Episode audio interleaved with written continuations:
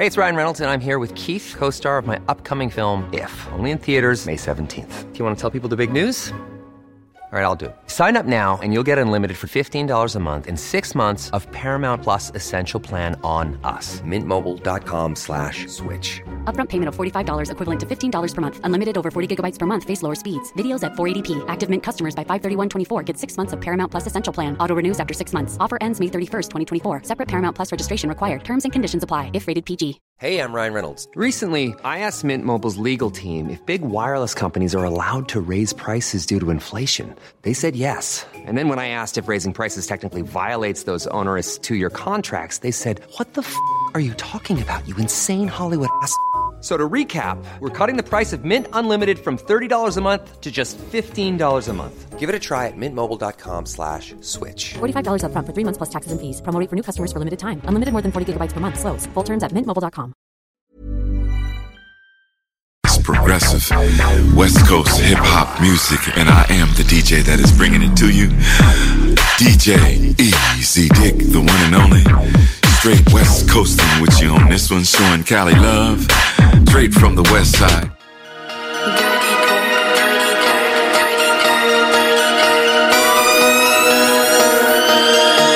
True when it can't lose. I done paid my dues, but now it's time to get right. I'ma sleep when I die, and I'll never get tired. You know I gotta get right. You wanna see a nigga trip, and wanna see a nigga slip, but now it's time to get right. Say you wanna get with me, but see my time ain't free. You know I gotta get right. I gotta get right, get right. You know I gotta get right, get right. I gotta get right. I gotta get right, get right. I gotta get right. Both of you, they're giving you instructions. Protect yourself at all Un times. spectacle majestueux. Listen to my commands at all times. Touch gloves if you like. It's right. On va peut-être le découvrir dans les prochaines secondes. Je suis très, très, très intrigué. Pour une frappe c'est terminé. Là. Qu'est-ce que c'est que cette histoire? Il est venu en tant que punching bag ce soir. Oh mon dieu! On est gars-là! C'est terminé! Ladies and gentlemen, are you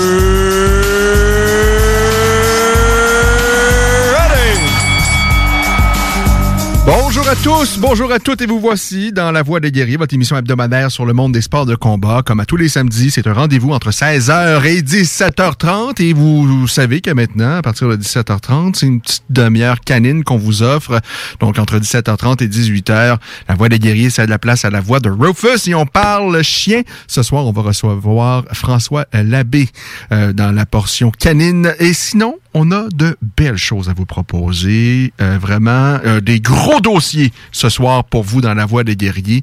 Des nouveautés, une toute nouvelle organisation d'arts martiaux québécoise qui prend naissance et on va pouvoir assister à ça. On va en parler avec, entre autres, euh, le dirigeant. On va trouver euh, son titre, euh, on, on- on va établir son titre un peu dans- au cours de, de l'émission.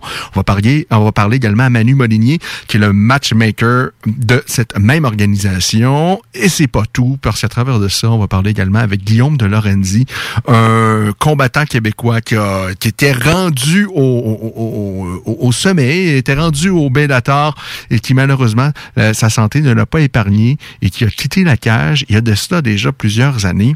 Et ce soir, je pense qu'il va annoncer officiellement un retour ou quelque chose comme ça. En tous les cas, on va y parler. Guillaume de Lorenzi, ne manquez pas ça. Mais d'entrée de jeu, on parle avec Daniel Lafont. Bonsoir Daniel. Salut Ken, comment ça va? Ben, ça va magnifiquement bien. Merci beaucoup d'avoir euh, accepté l'invitation. Alors, je parlais tout à l'heure de la nouvelle organisation québécoise qui euh, porte le nom de Samouraï MMA. Tu en es le, le- le principal dirigeant. Quel est ton titre? Comment qu'on va t'appeler, Daniel? Bon, vous pouvez m'appeler le président. L- Oh, monsieur le président, d'accord. Mais en réalité, c'est vraiment un travail d'équipe. Moi, j'ai j'ai parti de cette organisation-là. Et euh, on est en train de se monter une super belle équipe. Je veux monter ça exactement comme une entreprise. Et euh, alors, je vais être la tête dirigeant, mais euh, ça va être plus Manu Moldigny, euh, qui est notre matchmaker, qui va être à l'avant-plan. Et, et- et dis-moi, Daniel, est-ce que euh, qui est-ce que tu es le seul actionnaire, le seul propriétaire ou c'est un oui, ok. Non, je suis le seul. Euh, et parle-nous un peu de ton équipe. Tu viens de nous présenter Manu Molinier. Euh, il y a eu beaucoup de gens au cours des dernières années. En fait, depuis euh, l'existence des arts martiaux mixtes québécoises, il n'y a pas eu beaucoup d'organisations qui ont réussi à, à perdurer euh, de façon quand même assez significative. Il y a eu TKO, il y a eu euh, notamment Ringside, et à travers ça, il y a eu plusieurs organisations, des gens euh, valeureux, des gens qui aimaient le, le sport, qui ont essayé et qui malheureusement, ben euh, après un, deux, trois événements, la plupart du temps, ça fait patate. Euh, alors, qu'est-ce que vous allez faire de différent pour euh, perdurer dans le temps, euh, Daniel? Mais tout d'abord, les gens qui étaient nommés, TKO, Ringside, tout ça, ont fait un travail incroyable. Je pense entre autres à TKO qui a fait connaître beaucoup, beaucoup d'athlètes dans, l'UFC, tout ça. On sait que l'événement au Québec n'a pas la tradition de la boxe. Alors, il va falloir créer une tradition. Il va falloir se rapprocher aussi des journalistes, il va falloir se ra- rapprocher du public. Et c'est là que moi, j'entre en jeu. Alors, moi, ces gens-là que tu as nommés tantôt, c'est des passionnés de mémoire. Et si ça n'a pas fonctionné, je pense qu'il y a plusieurs organisations là-dedans que ça, a bien fonctionné quand même. Il y a eu des, choses qui sont arrivées, peut-être euh, des petits malheurs ou des, des contretemps, euh, sans, sans rentrer dans les détails. Mais euh, je pense que la base pour que ça fonctionne, c'est d'avoir une bonne équipe. Une équipe de gestionnaires qui va faire en sorte que euh, s'il arrive quelque chose, mais la, la continuité de l'événement va pouvoir continuer. Et je pense qu'une équipe solide euh, à la base va donner confiance aussi euh, aux combattants. En passant, les combattants, j'aime pas ça appeler ça les combattants, les fighters. Moi, j'aime mieux les appeler des athlètes. là. Mais euh, les athlètes, on va leur donner confiance, on va les estimer, on, on, on- veut bien les traiter, tout ça. Mais à la base, ce que ça prend, c'est une organisation qui est forte. Alors moi, ce que mon idée derrière ça, moi, ça fait 14 mois que je travaille là-dessus. Mhm. J'ai eu mon permis dernièrement, là, il y a- peut-être deux semaines, parce qu'à ce temps, les enquêtes, euh, c'est très difficile d'avoir un permis. C'est une grosse, grosse, grosse enquête. Euh, moi, j'avais parlé avec Michel Hamelin euh, peut-être euh, 14-15 mois avant son départ. Oui. Et je lui parlais un peu de mon projet, des, des- des- des petits changements que j'aimerais ça faire. Lui, il était enchanté dans ce temps-là. Alors, c'est ça qui m'a donné confiance de partir aussi euh, d'entreprise. Et euh, depuis 14 mois, je suis en train de construire une équipe qui va m'aider. Et, euh, et tu sais, tantôt, Manu va te parler des signatures. On a beaucoup de signatures euh, peut-être annoncées. Je ne sais pas si on va toutes les annoncer aujourd'hui, mais on a énormément de signatures avec des gros noms. Mais moi, pour moi, ma plus grande signature, c'est Manu. Alors, je- moi, quand il m'a contacté pour me, me suggérer ces, ces, ces athlètes, on a parlé pendant très longtemps. et On a exactement la même vision des choses. Et c'est ça la plus grande signature, c'est qu'on va avoir une équipe qui va être très, très, très forte. Est-ce que ça veut Alors, dire que, euh, juste avant que tu continues, Daniel, est-ce que ça veut dire que le projet dans lequel était impliqué déjà avant au sujet d'une organisation internationale de- dans laquelle Manu devait être euh, le- le- l'espèce de, de directeur euh, dans l'Est, je pense, du, du, du pays, au Canada, ou peut-être même en, en Amérique, est-ce que ça, ce projet-là, Manu laisse ça de, de côté pour se consacrer euh, uniquement à Samouraï MMA? Oui, oui, exactement. Mais moi, base, euh, la première fois que j'ai parlé à Manu, j'étais pas au courant qu'il voulait partir une organisation, mais il était déjà très avancé de son côté. Il n'avait pas encore les, les permis de, de promotion, tout ça, mais il était très, très, très avancé. Alors, ça a vraiment, vraiment facilité, facilité certaines, certaines petites choses. Moi, j'avais déjà tout travaillé pour une fournisseur, tout ça. On va avoir... euh, on veut, on veut que ça ressemble à, ce qui s'est fait de mieux ici au Canada. Alors, j'avais déjà mes fournisseurs, même en tant que créateur, moi, dans la vie de tous les jours, je, suis, je travaille beaucoup dans l'événementiel. Alors, tous ces gens-là, je les connais déjà. Alors, j'avais déjà mon équipe de fait, mais lui, de son côté, avait déjà vraiment fait beaucoup, beaucoup de choses de son côté. Ça a vraiment facilité les choses. Et quand on a commencé à se parler, c'était vraiment, euh, c'est difficilement explicable, mais on, on était vraiment connectés. On, on- il me disait des choses que j'avais pensées, je disais des choses qu'il avait déjà écrit lui de son côté. Alors, c'était vraiment, vraiment facile. Puis, euh, c'était vraiment, vraiment une, une super belle rencontre. C'est pour ça que je dis que c'est ma plus grande signature jusqu'à date. Je suis vraiment ultra content. Et ça, ça- je je pense que ça va donner des bons résultats. Puis là, je vais, je vais te parler de le reste de mon équipe. Oui. Alors, le- mon, moi, mon conseiller spécial, notre annonceur, ça va être Éric Aymar. Éric Aymar, j'ai tellement d'estime pour ce monsieur-là. Euh, euh, il a fait un gala, ça a super bien été, lui aussi de son côté. Il a beaucoup d'expérience, connaît à peu près tous les combattants. Oui, par contre, ça, ça, euh, ça, ça super bien, si ça avait super bien été, j'ose imaginer qu'il aurait présenté d'autres événements parce que euh, moi, sincèrement, comme annonceur maison, on n'a absolument rien à reprocher à Eric Aymar, euh, qui fait un excellent travail et qui était sur la scène amateur également. Moi, j'ai j'ai j'ai fait quand même. euh, il y a eu une époque où euh, je faisais le tour de plusieurs événements amateurs et tout ça. Et même à l'époque de Ringside, euh, je l'ai croisé souvent, euh, impeccable au niveau de son travail euh, comme annonceur maison, euh, comme promoteur parce que ben, tu l'as, as effleuré le sujet. À une occasion, je pense, il a présenté à titre de promoteur un événement qui était hybride MMA. Euh, T'as dit que ça a très bien été, mais j'imagine que ça n'a pas très bien été s'il n'a présenté qu'un seul événement. Non, c'est pas à cause de ça. Il faudrait pas rentrer trop dans les détails, mais non, mais c'est parce qu'Éric est mort à la base, il était tout seul. Alors, c'est Ouais. gros investissement. Il faut comprendre combien ça coûte d'organiser un gala. Il n'y a pas juste la masse salariale des combattants. C'est tout ce qui est avec la munition. Euh, euh, il y, a, il y a énormément, énormément. Si tu veux organiser un gala professionnel, c'est très, très, très dispendieux. Là, on parle de 100 000 Alors, c'est pas tout le monde qui est prêt à investir 100 000 Mais lui, c'est un passionné. D'une manière ou d'une autre, moi, Eric Amor, c'est un conseiller extraordinaire il a ses entrées un peu partout et qui nous donne toujours des, des, des super bons conseils qui vont être euh, incroyables dans notre équipe aussi. Oui. On a, on a aussi. La, la semaine passée, tu as dit quelque chose nombre que j'ai trouvé super bien, c'est que tu, tu disais, j'espère qu'il pas juste de- des gens de MMA et qu'on va emmener. Oui, moi je pense, euh, je l'ai dit souvent, parce que euh, nous, la voix des guerriers, et même avant, on faisait quelque chose avec Marco Poulain sur Ultime Fanatique. Ça fait quand même plusieurs années qu'on est là, et euh, je, je vois les, les- les promoteurs. Vous êtes tous dévoués, vous avez toutes de l'ambition, vous voulez toutes présenter. Il n'y a pas personne qui lance une organisation qui dépense de l'argent en vouloir, en voulant présenter euh, de la merde et en, en voulant euh, faire patate après un ou deux événements. Alors tout le monde rentre là, ont de belles intentions, mais malheureusement, euh, il y en a, ben, les- on les voit s'éteindre les uns après les autres. Et moi, j'ai hâte qu'on voit des gens un peu différents qui arrivent de différents milieux de, de, de, de, de l'événementiel, entre autres, euh, parce que être passionné dans martiaux mix, ça ne suffit pas. Non, exactement. Ça prend des nouvelles idées, ça, tu as entièrement raison. Puis, et comme je disais à l'entrée de jeu, c'est faut, faut monter ça comme une entreprise. Et, peut-être moins avec cœur et plus avec la tête. Parce que ce qui arrive, c'est qu'il y a, y a une masse salariale, il y a des revenus qu'on peut avoir. Mais si tu commences à investir des revenus que tu peux pas avoir ou faire des promesses à des athlètes que tu peux pas respecter, tu vas manquer de crédibilité. Et moi, c'est ça. Ça, c'est ultra important pour moi. Je suis ultra transparent. Comme là, aujourd'hui, je veux te le dire, tu peux me poser toutes les questions, même les plus difficiles. Je veux y répondre parce que je veux être ultra transparent et c'est comme ça qu'on va donner confiance à tout le monde.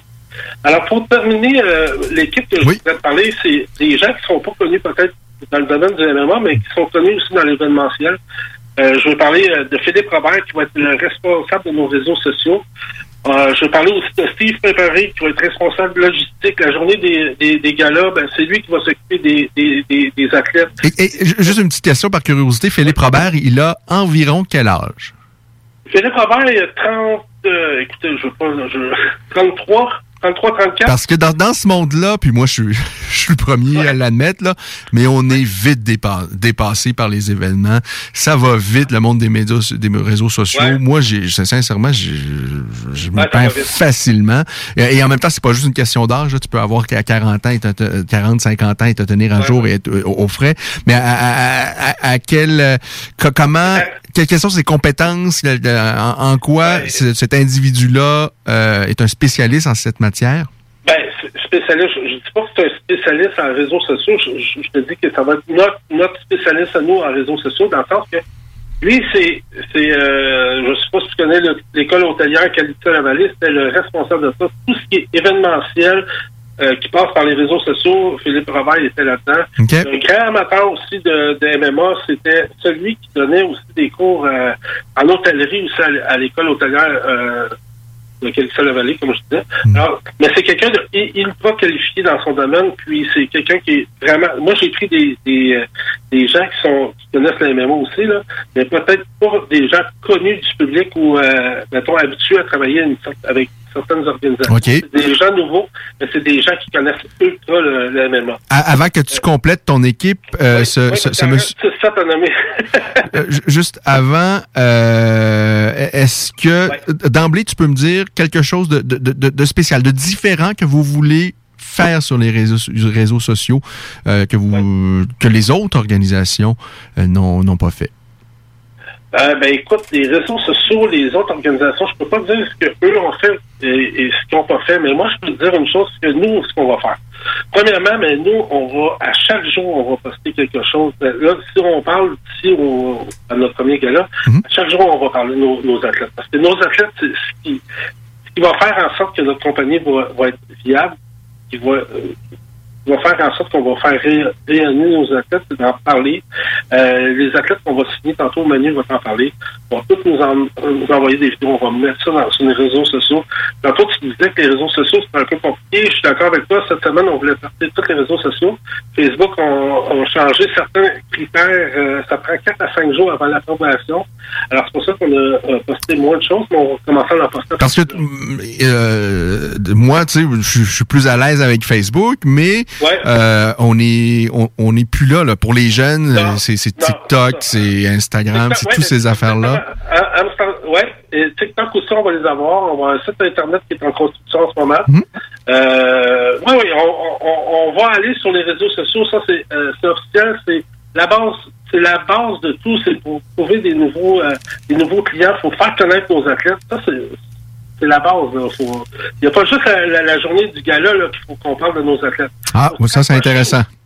pour vraiment se rapprocher des journalistes. Tantôt, euh, je vais t'en parler un peu plus tard, mais je, vais- je vais te le dire tout de suite.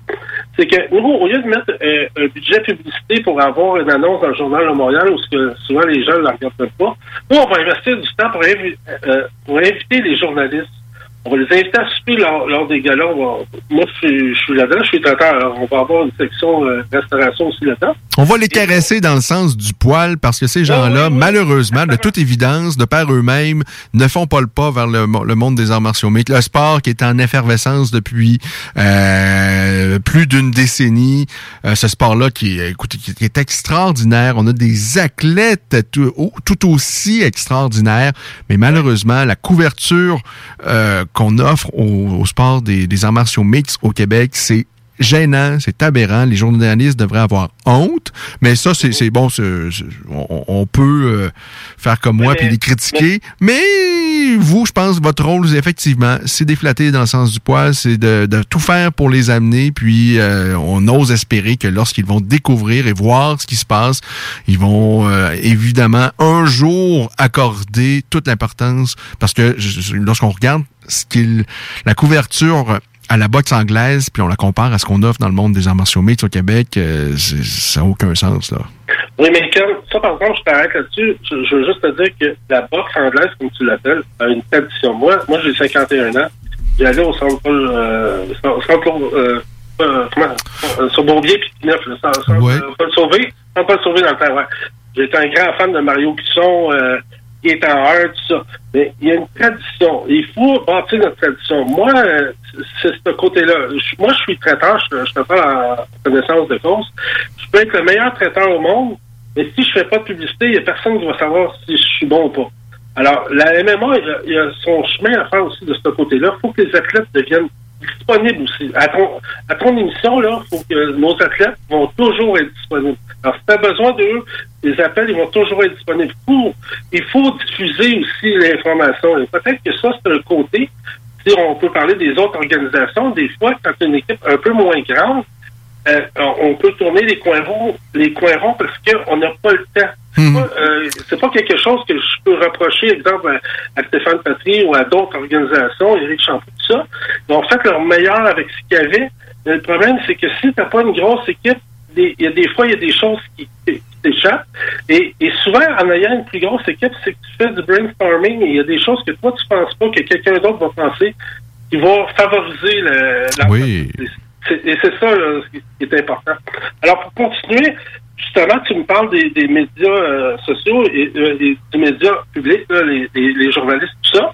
On va avoir Mélanie Hamelin qui va s'occuper de ça. On a Michel Monique aussi qui s'occupe de la gestion interne et les ressources humaines. On va avoir un président de la section des commandites qui est euh, José Bazouman. Ça, c'est une autre chose qui est vraiment important, c'est les commandites. Les commandites, là, pour moi, j'ai commandité à peu près tout ce qui se fait ici en sport de combat. Euh, j'ai été avec Rixa, Jim, euh, TKO, UCC, euh, non, pas UCC, UCC, non. J'ai été avec Instinct, excuse-moi, euh, parce qu'il avait changé de nom dans ce temps-là. Et j'ai, commandité, je sais c'est quoi, c'est quoi que les commandites Mhm. attendent quand ils commanditent un événement? Et ça, c'était, c'est quelque chose que je veux vraiment mettre beaucoup d'emphase avec ça. Un service à clientèle que, que je veux absolument, euh, moi je peux dire, là, euh, une amélioration à 1000% de ce qu'il y avait ici dans le domaine du MMA, là, ça, ça sera pas comparable. On va aller chercher des commandites. Euh, on a déjà commencé. D'ailleurs, je, je- je voudrais m'annoncer une. Ben, oh oui, on t'écoute. Si tu veux, euh, c'est pas une euh, c'est juste pour euh, dire un peu dans quelle direction qu'on s'en va avec nos avec nos, nos athlètes, pour leur dire comment on, on, on pense à eux avant, pendant puis après leur carrière. C'est bien, bien, bien important. Pour moi, c'est un sujet qui me touche parce que moi, quand j'étais jeune, j'avais de la misère un petit peu à l'école. Ouais. Alors, euh, moi, c'est, euh, c'est- on, on s'est associé avec Challenge You.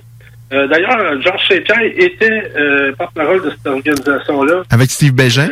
avec Steve Bégin. Alors, tu connais, tu connais le euh, Challenge You. Challenge You, c'est il donne la possibilité de finir ton secondaire 5. Alors, les athlètes, aujourd'hui, tous les- nos, nos athlètes ont tous 18 ans et plus. Alors, la plupart vont avoir fini leur secondaire 5, tout ça. Mais pour ceux qui ne l'ont pas fini leur secondaire 5, qui, qui s'entraînent maintenant après, c'est très dur de retourner à l'école et d'aller sur, euh, à retourner à l'école et passer des, des 4-5 heures à, à l'école des adultes. Tandis qu'avec Challenge You, eux, ben, euh, vous allez pouvoir le faire à distance de la maison si vous voulez vous, euh, euh, compléter votre secondaire 5. Et euh, ça va être euh, il, va- il va juste vous rester votre examen votre examen final à aller passer au ministère qui coûte 20 Mais tout le long, le Challenge You va le faire gratuitement pour nos athlètes. Et en plus, nos athlètes qui vont le désirer vont pouvoir euh, être euh, euh, en quelque sorte un porte-parole pour You. Alors, moi, je pense que ça va être une super belle vitrine. Ça va, ça va aussi... Est-ce qu'ils vont être rémunérés? S'ils sont en quelque sorte porte-parole? Ben, ben, écoute, ça, ça reste à discuter avec Challenge mais c'est plus dans le sens, le- c'est comme un donnant-donnant, dans le sens que eux, ils aident à compléter leur secondaire 5. puis- Daniel, moi, je pense que tu es vraiment une personne au grand cœur. J'ai eu l'occasion de, te- de, de- de te parler, puis euh, euh, vraiment, je sens que tu es vraiment une personne au grand cœur. Puis, écoute, je trouve ça très noble. euh, euh, mais moi, ma, ma crainte, c'est que euh, déjà, il y a beaucoup de gens qui ont cette image que ce sport-là, c'est pratiqué que par des barbares, des, euh, des, des, des jeunes délinquants et tout ça, alors que c'est pas du tout le cas. Euh, je pense que la grande, grande majorité des combattants ont, ont terminé le secondaire 5 et même, sont, même écoutez, moi, j'ai- il y a des gens ici euh, à Québec euh, qui dirigent, bon, euh, qui est l'école affiliée à BTT Canada, qui est dirigée par deux universitaires. Tu sais, il y a, il y a- on, on- on, euh, ce- ce- faut pas parce que je veux pas que les gens pensent que c'est un sport pratiqué juste par des gens qui ont pas fini. Et en même temps, il y a des choses dans la vie qui font en sorte qu'à un moment donné, on n'a pas toute la même chance. Moi, j'ai eu la chance d'avoir une excellente mère. Euh, D'ailleurs, je veux le souligner parce que c'est, ça aurait été aujourd'hui son anniversaire de, de naissance. Aujourd'hui, elle aurait eu 65 ans. Bon, aujourd'hui, cet après-midi, c'était son service euh, parce qu'elle elle- elle- elle vient de nous quitter. Moi, j'ai eu cette chance-là d'avoir une excellente mère. Je sais qu'il y a des gens qui n'ont pas eu cette chance-là. Puis il y a des épreuves de la vie qui font en sorte peut-être qu'il y a des jeunes qui n'ont pas fini leur secondaire 5, mais euh, je pense pas que c'est nécessairement Non, non, marqué au, au sport de combat, mais je, je, je trouve ça quand même. marqué, oui, mais c'est marqué à travers, à, à travers tous les, tous les, les pas, pas juste le sport, toutes les sociétés. là. Dans, dans notre société, c'est pas tout le monde qui finit leur secondaire 5. Et souvent, ces gens-là, c'est par manque de temps. Aujourd'hui, ça coûte tellement cher la vie qu'ils ils travaillent énormément pour ça. Et surtout, à- à- avec la pandémie, il y a beaucoup, beaucoup de, Hmm. d'emplois qui s'est perdu. C'est juste un outil de plus. Moi, c'est Ouais. plus dans, dans le sens où ce qu'on s'en va. Là. C'est, pas... euh, l'important, c'est pas le- le Alors, euh, on, on peut s'entendre, c'est c'est donc un Ouais. partenariat, euh, mais bon, ils- eux, c'est pas des revenus pour votre organisation, là, je Non, non, présume. c'est pas des revenus. Non, non, nous, c'est. Mais c'est un partenariat qui donne, je pense, qui est représentatif de ta personne, Daniel, vraiment une personne Oui. au grand cœur, puis tu veux... Euh, euh, je- Je veux changer l'image. Ouais. C'est simplement ça. Tantôt, tu disais, ben, l'image, l'image, mais on veut changer l'image. Les athlètes que Manu va t'annoncer tantôt qu'on a signé, euh, moi, je- le mandat que j'ai donné à Manu, moi, j'avais un, groupe de quatre que je voulais absolument que c'est. Euh, mais le mandat numéro un, c'est pas le talent, c'est l'attitude. C'est le sérieux. Et, tu sais, tu peux avoir un combattant qui est hyper talentueux, mais si... euh, Tu peux avoir un Alexandre Daigle, tu peux avoir. euh, Je me sais plus qui était dans ce repêchage-là où Alexandre Daigle avait été repêché tout premier euh, Ouais, à l'époque. Grande vedette des Tigres de Victoriaville. Euh, oui, une hyper grande carrière. Finalement, ben, Alexandre a eu quand même une, une carrière respectable, mais pas du tout la carrière auquel on, on- on aurait pensé de lui. Et si on regarde un peu plus tard, il y a eu Patrice Bergeron, qui n'a pas été repêché dans la même année, mais qui a été repêché quand même beaucoup plus loin. Et même Luc Robitaille à l'époque. Euh, je pense que moi, je, je te donne 100% raison là-dessus. Euh, surtout pour des jeunes, pour en fait surtout pour les sports de combat, le talent, ça va représenter. C'est quelque chose qui va, euh, c'est sûr, c'est un accélérateur de particules qui va vous aider, mais c'est le travail. Si vous voulez aller plus loin, c'est le travail, c'est le travail qui va le faire travail. 90% du, du de votre cheminement. Oui, exactement. Le talent, le talent, c'est très important. Mais si tu as des, des gens qui travaillent fort, qui ont une super Ouais. bonne attitude, premièrement, mais juste avec le commanditaire, ça va aider énormément, mais pas juste ça. C'est le public s'identifie. Tu sais, des Conor McGregor, souvent t'en parles de Conor McGregor. C'est vrai que c'est un show, showman, puis il vend beaucoup, beaucoup de, pay-per-view, c'est- correct. Mais, tu sais, exemple, ce qu'il a fait là, pour l'autobus à New York, tout ça. Est-ce que ça vaut la peine d'avoir un Conor McGregor faire des, niaiseries comme ça. Moi, j'aime mieux m'associer à des gens. Je vais te nommer un nom tantôt. Je, ben, je vais te le nommer tout de suite. Pierre Tivierge. Je vais te nommer un nom comme ça, Pierre Tivierge. Pierre Tivierge, l'ai pas connu du public. Moi, je lui ai parlé, on s'est texté assez souvent.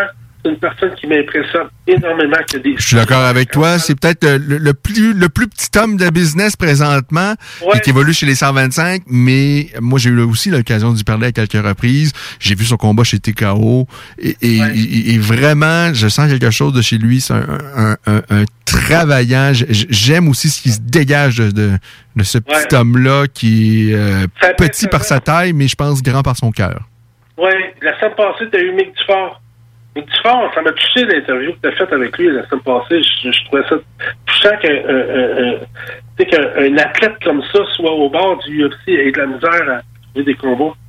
C'est c'est- c'est des athlètes de même que, que je veux euh, que Samouraï signe. C'est vraiment, vraiment ça. Le reste, on va le faire. Faites juste nous donner la chance. Moi, moi, ce que je veux, là, c'est gagner la, la, la confiance des, des athlètes, gagner, regagner la confiance du public et regagner la, confiance des journalistes. Le reste, là, vous allez voir, euh, faites-nous confiance, on, on sait exactement où qu'on s'en va. Euh, je vais même annoncer quelque chose que je n'ai pas annoncé encore. Je ne peux pas te dire les noms aujourd'hui, on va les, on va les dire euh, lundi parce qu'il me manque une confirmation dans les noms que je veux dire. Et on a fait aussi, euh, on va nommer quatre ambassadeurs super recruteurs aussi. Euh, nos ambassadeurs vont être nos super recruteurs de talents, de jeunes talents, euh, qui vont être dans quatre écoles différentes à travers le Québec. Des pionniers du MMA. Moi, je, je, je trouvais ça très important que la, nouvelle génération ne connaissent pas les, les, premiers combattants dans le cadre du UCC ou TKO là, dans les premières années. Euh, tu sais, tantôt, tu me parlais de Marco Poulain. Marco Poulain, il est très important dans la, dans- dans la sphère du MMA. Oui. Plus dans le MMA beaucoup aujourd'hui, mais Marco Poulain, c'est ton précis. euh, c'est le, le gars qui a fait ça avant toi. Et il a mis tellement d'heures là-dedans, Marco Poulain, mais c'est- c'est des gens comme ça que je veux faire connaître aussi. Oui, lui, sa troupe de- d'ultimes fanatiques euh, Ah! ont, ont vraiment euh, beaucoup contribué euh, à, à ce sport-là. Euh, je pense surtout à l'époque où ils étaient possiblement même les seuls à courir ce sport-là.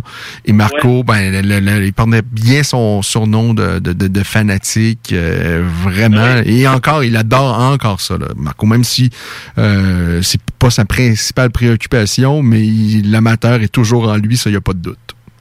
Tu sais, Marco Poulain, si si tu veux me parler de lui, là, moi, dans le temps, je... Moi, je, je vais t'expliquer comment j'ai connu les sports de combat en passant. Là. C'est vraiment par hasard. J'allais au Chum dans ce temps-là et euh, il y avait une. j'a- J'allais, moi, j'étais un grand amateur des Expos de Montréal. J'allais voir un match euh, des Expos contre les Dodgers et le match a été cancellé Et euh, moi et le propriétaire du Shams, euh, dans ce temps-là, c'était des satellites, il, il faisait les, les postes, là, il changeait les postes. On a tombé sur UFC 1 en direct. OK. On était les, on était les deux seuls dans, dans la brasserie à écouter euh, UFC 1 et moi j'avais trouvé ça tellement violent, euh, c'était épouvantable. là. Il n'y avait pas de catégorie de poids dans ce temps-là, c'était vraiment violent. Mais j'ai connu ça de cette façon-là. Et après ça, j'ai commencé à suivre UCC 1. Et euh, le seul que j'ai pas vu, c'est euh, UCC euh, qui avait fait à Hawaï.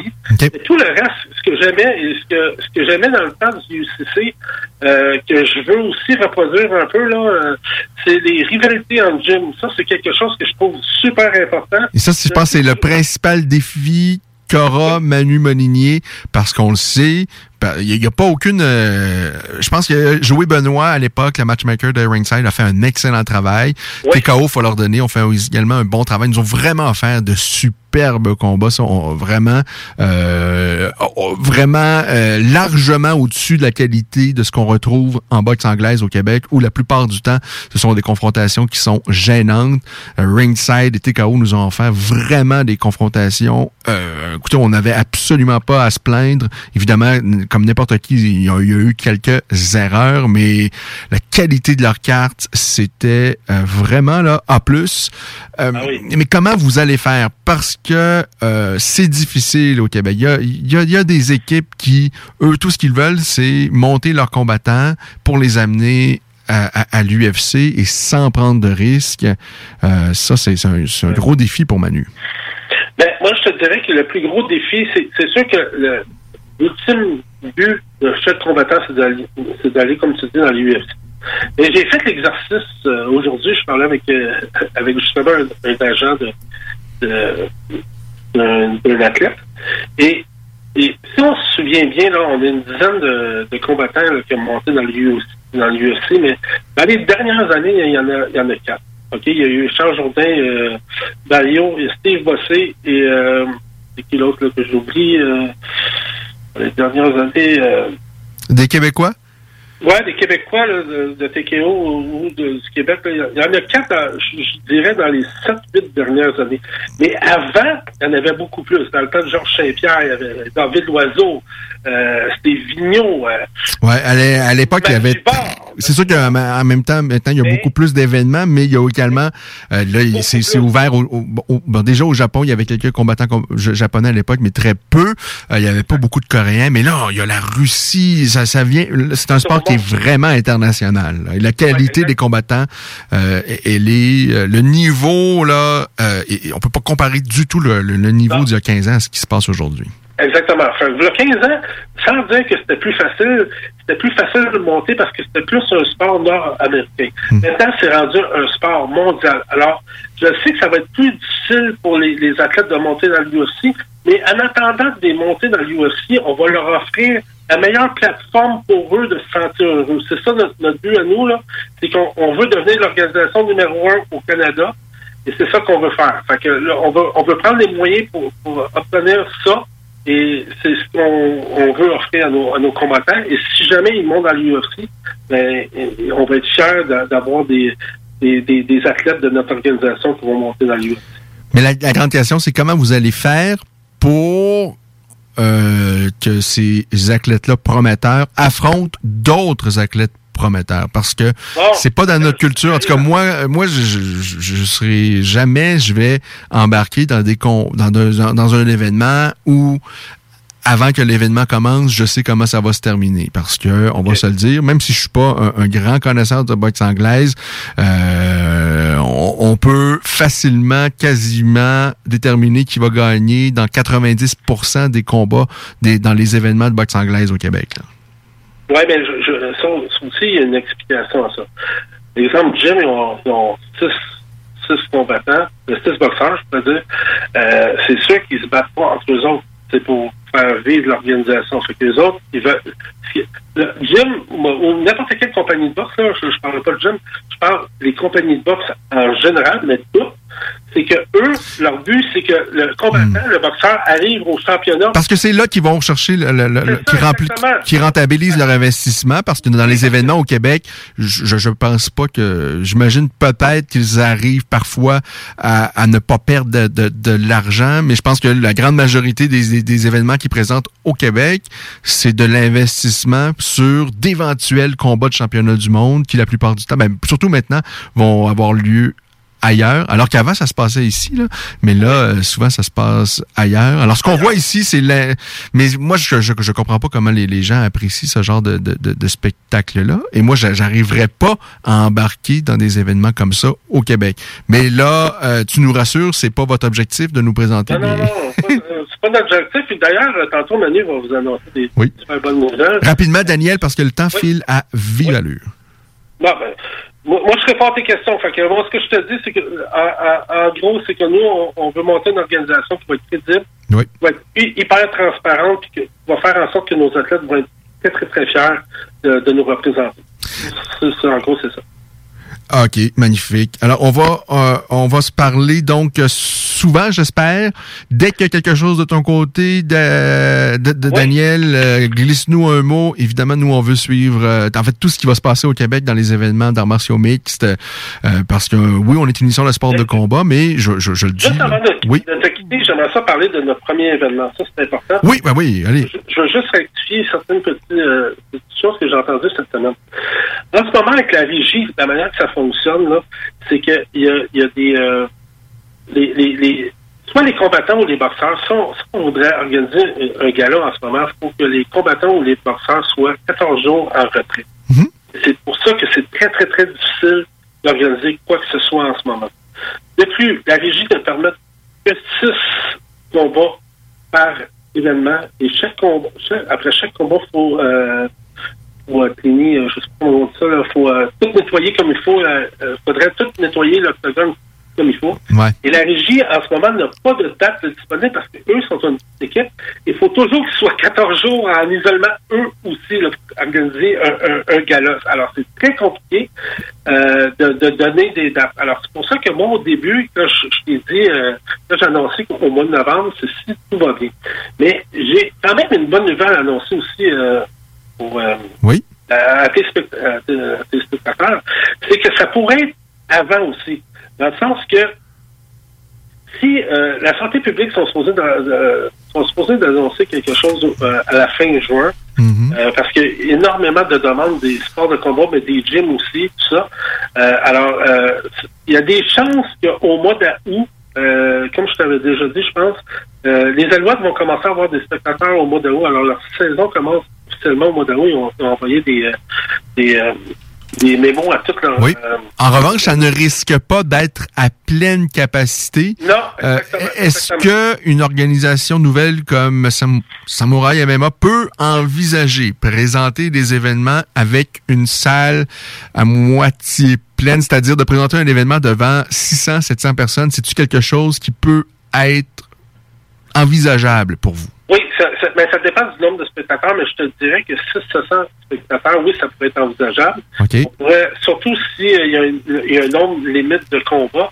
Mais ce que je veux dire à, à nos athlètes aujourd'hui, parce que ce qui est ça, c'est vraiment important pour moi, c'est que eux, en ce moment, sont pas capables de s'entraîner. OK? Et si on organiserait des combats demain matin pour, pour faire un événement, moi, je trouverais pas ça juste de, de mettre un athlète que lui euh, peut-être l'occasion de s'entraîner par rapport à un autre athlète qui ne peut pas s'entraîner. Alors, moi, pour moi, la sécurité de, de l'athlète est vraiment primordiale. Alors, c'est sûr qu'à partir du moment que le gouvernement va donner le OK, nous, on va faire notre gala deux mois après pour donner euh, euh, la chance égale à tous les athlètes de s'entraîner pendant deux mois de temps avant le, premier gala. Alors, si lui annonce ça au mois de juin, nous, on va faire un gala au mois de septembre. S'il annonce au mois de juillet, ça va être au, mois d'octobre. Mais nous, on s'enligne pour le mois de novembre parce qu'on pense que ça, ça devrait être correct, mais ça pourrait être avant. Alors, c'est pour ça que j'encourage les athlètes de, de rester en shape. Je sais qu'ils peuvent pas trop trop s'entraîner, mais de pas trop manger parce que ça risque de bouger rapidement. Surtout que les vaccins, en ce moment, ça va super bien. Euh, euh, là, on est rendu dans les 40 ans. Alors, ça va, ça va aller super bien. Oui, là, ça va être euh, ouvert à tous dans les euh, prochaines semaines. Exactement. ça va changer la donne. Sincèrement, là, il y, a, il y a une lumière au bout du tunnel. Oui. On se croise les doigts. Ça, c'est une bonne nouvelle. Et, et- et l'autre bonne nouvelle, évidemment, c'est la naissance d'une nouvelle organisation d'arts martiaux mix. Est-ce que j'ai compris, Daniel, que Pierre Tivierge, c'est signé? Ben oui, c'est signé. Ah, ça, c'est une belle annonce. J'ai- hâte d'entendre ton prochain, euh, ton prochain invité aussi. Qui est Guillaume de Lorenzi. oui. un, un petit rire, on dirait. Journée. Hey, Daniel, Oui, on se reparle? oui. OK, super. Puis, puis tous les athlètes qui vont être signés, que Manu va t'annoncer, tous les athlètes vont être disponibles pour toi n'importe quand. Euh, on part, on part une page neuf. Aie confiance, Ken. Je, je te- je tiens à te féliciter comment tu as fait un travail incroyable les deux dernières années avec pratiquement rien à dire au Québec.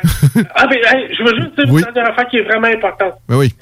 Je veux lancer un petit message à l'organisation d'Yann Pellerin, parce que je l'ai dit à la plupart des, Oui. des, des combats, des athlètes, je trouve ça très important ce qu'il fait. C'est fini les guerres d'organisation. C'est très important pour moi qu'on travaille en collaboration. Euh, je, je sais que ça peut paraître un peu, un peu euh, bizarre de dire ça entre deux organisations rivales. Euh, moi, ce que j'entrevois là-dedans, là, quand je parle de, de collaboration, et moi je le fais vraiment par rapport à mes athlètes aussi, c'est que si on veut donner une belle image publiquement, il faut changer des choses. Et euh, euh, exemple, je te donne un exemple, Yann Pellerin organise un gala. Et, euh, et demain matin, euh, je sais pas, il y a Corinne Laframboise, je dis n'importe quoi, mais ça, ça n'importe qui. Corinne Laframboise, son adversaire se blesse. OK, à, à une semaine de l'événement. On n'est pas en moyen de canceller des, finales ou des demi-finales comme ça s'est déjà fait ici. Il pourrait nous appeler et nous dire, écoute, est-ce que tu aurais quelqu'un à nous, à nous suggérer dans ton équipe? Moi, ça va me faire plaisir. Euh, la, plupart euh, des combattants de notre organisation ont tous des, des, des contrats de combat. On ne le comptera pas dans, le poids combat. Ce qu'on veut faire, c'est vraiment une belle collaboration. Les chicanes. Euh, le MMO, on n'est pas en position de chicaner publiquement. Euh, on n'est pas assez un grand sport, mais on peut faire quelque chose de vraiment positif pour les athlètes, positif pour nous autres, et po- positif aussi pour tous les, les grands fans de MMA. Alors, je tiens à le dire, là, ça c'est vraiment important. Beau message de tendresse, Daniel. Alors, amour à tout le monde, que tout le monde s'aime. Et par contre, rassure-nous, pas de combat de boxe. euh, parce Non, que non. non, c'est ça. Non, c'est c'est tout MMA. Parfait. Ça, ça me rassure. Ça, ça me fait du bien. Ça, ça me fait sourire. Ça, ça fait mon après-midi. Daniel, à très bientôt. On a très hâte de te reparler avec d'autres bonnes nouvelles. Alors là, c'est bien lancé. On parle à Manu un peu plus tard. Et là, à l'instant, petite pause et au retour, Guillaume de Lorenzi. Merci. Bye, Daniel. Chaque jour, le Journal de Lévis vous informe de ce qui se passe chez vous, que ce soit dans votre quartier, votre arrondissement et votre ville. Vous pouvez lire les dernières nouvelles touchant Lévis ainsi que les municipalités situées à proximité dans notre édition papier. Disponible chaque semaine dans le Publisac, sur notre site web au www.journaldelévis.com, sur notre page Facebook ou sur notre fil Twitter. Pour vos besoins mécaniques, vous cherchez évidemment la plus haute qualité pour les pièces et le travail, en même temps que des prix décents. Avec Garage Les Pièces CRS, c'est toujours mieux que décent. C'est les meilleurs prix et leur expertise sera précise, leur travail scrupuleux. C'est ça que vous cherchez pour la mécanique depuis si longtemps. Garage Les Pièces CRS. Les pièces CRS. Découvrez-les, adoptez-les. Comme des centaines qui l'ont déjà fait et vous le recommanderez aussi. Garage Les Pièces CRS, 527 rue Maurice-Bois, Québec, 681 4476. 681 4476. 96.9, la radio de Lévis. Alors, nous sommes déjà de retour. Ça nous amène tout cela à 16h42 minutes. Vous écoutez La Voix des Guerriers. On est évidemment en direct, comme à tous les samedis soirs, entre 16h et 18h. En fait, c'est 1h30 de sport de combat entre 16h et 17h30. À ce 17h30, pouce de là, La Voix des Guerriers. On cède la place à La Voix de Rufus et c'est notre petite demi-heure canine parce qu'on parle chien. Une grosse émission ce soir parce que je veux revenir également sur l'événement UFC de la semaine dernière. On s'est délecté. On a eu quelques petits euh, malaises avec la, blessure de Chris Wenman. Mais sinon, quelle, quelle carte, quel événement. On a pleuré, on a eu des frissons, euh, il y a eu de la joie. Il s'est passé bien des choses. Et là, ce soir, ma foi, euh, là, je m'apprête à parler avec Guillaume de Lorenzi. Guillaume de Lorenzi, fut un temps, il était considéré comme pas mal le top prospect au Québec. Euh, je me souviens d'avoir vu quelques-uns de ses combats et c'était de la brutalité euh, sûr. J'ai euh, croisé plusieurs de ses partenaires d'entraînement au Québec. Ils m'ont parlé euh, de Guillaume de Lorenzi, qui est devenu quasiment un mythe à Québec. Et là, je- on va lui parler à Guillaume de Lorenzi. Et je pense qu'il va nous annoncer officiellement qu'il est de retour. Salut Guillaume! oui, euh, oui, salut, oui, je suis con- je suis content, je suis content d'être là avec toi. Euh, je suis, je suis, je suis euh, nerveux, pas mal. Guillaume, d'abord, il est rendu à quel âge celui-ci? Euh, celui-ci, euh, à 36 ans. Ah, 36 ans, c'est quand même jeune, sincèrement, mais euh, ton dernier combat, c'était au Bellator, si je ne m'abuse. Euh, ouais, ouais, ouais, ouais. Et ça remonte de cela quand même à, à quel- quelques à sept ans. Il s'en passe des choses en sept ans. D'abord, explique-nous pourquoi euh, t'es disparu. En fait, je- euh, sincèrement, lorsque Danny Laflamme me dit il y en a un qui, qui prépare un retour, c'est Guillaume de Lorenzi. Là, je suis pas sûr s'il me blague ou pas. Puis là, il me dit non, c'est sérieux. Je savais, j'avais entendu en débranche un peu qu'est-ce qui s'était passé, mais sans être sûr à 100% Là, je veux te- l'entendre. Qu'est-ce qui s'est passé? Qu'est-ce qui a fait en sorte que Guillaume de Lorenzi, alors qu'il était rendu là, dans les grosses lignes, euh, ligues, qu'on, l'a perdu de vue? Aïe, aïe. Hey, tu, tu commences ça avec une bombe. toi. Ça commençait, hein? Des mauvais souvenirs, j'imagine. Bombe. Euh, écoute, euh, ben oui, c'est ça. J'ai disparu. euh, ça a été, euh, c'était involontaire. Ben pas involontaire. C'était pas souhaité évidemment. J'ai été euh, euh, après mon KO. Après mon KO, euh, j'ai j'ai Bellator. Je suis mon dernier KO dans le fond. Ben, mon seul KO, mais le dernier combat c'est un KO. Et puis euh, bon ben j'ai pris évidemment du recul. Il faut un 30 jours pour euh, pour l'arrêter avec la régie avant de pouvoir refaire un combat quand tu as reçu un KO. Et puis euh, je suis allé, euh, j'étais à l'entraînement, puis euh, j'étais j'étais blessé à l'entraînement. Je suis allé consulter, allé consulter un, médecin. Et finalement, on m'a diagnostiqué une grosse maladie, une maladie mortelle. Fait que j'ai euh, j'ai été euh, j'ai dû subir beaucoup d'opérations puis beaucoup beaucoup de traitements puis euh, c'est ça donc j'ai été un an et demi deux ans à l'hôpital puis euh, avec des gros gros traitements alors euh, c'est ça Je veux pas nécessairement rentrer dans les détails. euh, Vraiment, je te laisse ça à ta discrétion. Euh, mais est-ce qu'on peut... euh, C'était un cancer? Ouais. Est-ce que, à, à- à ce moment-là, pour toi, dans ta tête, c'est terminé l'aventure, cette folie-là des sports de combat, tu penses que jamais plus tu vas y regoûter? Écoute, c'était c'était une grosse peine. Euh, c'était une grosse peine d'avoir à trancher à, à trancher ça. En fait, c'est pas vrai. C'était une grosse peine de me dire que c'était terminé euh, dans l'immédiat. Euh, je pensais pas du tout au futur. Mon futur, c'était de survivre à tout ça. Euh, puis euh, là, j'avais ma, ma famille qui, qui était en train de se fonder aussi au travers de tout ça. Donc, un gros moment difficile euh, de- de- d'envoyer à Bellator aussi, de leur dire, ben, euh, c'est fini, je peux pas continuer avec vous autres. Fait que ça, mais j'ai j'ai pas, j'ai pas vrai, j'ai pas pensé vraiment à ça. C'est l'aftermath, c'est là après. Après avoir arrêté deux ans puis me dire, ouais, là je repars à zéro vraiment. Là, au niveau de la santé, est-ce que je suis prêt à repartir, est-ce que je pourrais le faire? Puis finalement, ben la vie continue, les choses fait, fait euh, qu'on continue son chemin. Puis ben écoute, euh, c'est ça. Je me suis dit ben c'est c'est peut-être plus pour moi. Fait que là, ben ça a été ça a été mis de côté. J'avais d'autres priorités. Mais là, là, c'est une nouvelle étape. Qu'est-ce qui fait en sorte, Guillaume, qui a 36 ans, que bien des années plus tard, le goût te reprend? Est-ce que c'est c'est les mêmes motivations euh, qui t'habitent euh, pour relancer cette carrière-là? Ça l'a cha- ça l'a jamais changé. Euh, le goût a toujours été là. Euh, j'ai même pas été capable de. J'avais de la difficulté à regarder les, les matchs, le- les combats les- de UFC, même les combats de boxe. Euh, Écoute, euh, je me voyais là, puis ça me. Tu sais, quand on dit euh, tourner le couteau dans la plaie, c'était pas mal ça. Fait que euh, j'ai vraiment décroché au complet. J'avais toujours cette passion-là, elle est toujours restée. C'est toujours un besoin pour moi d'aller euh, d'aller vivre ce moment-là parce que c'est une libération de me sentir que je suis pas comme la majorité des gens sur la planète. Ça me donne comme mon identité, j'ai besoin de ça. Fait que ça, c'est toujours resté. Puis là, ben, c'est les conditions de vie qui font en sorte que je peux me le permettre. J'ai beaucoup plus de temps. Euh, donc, euh, voilà.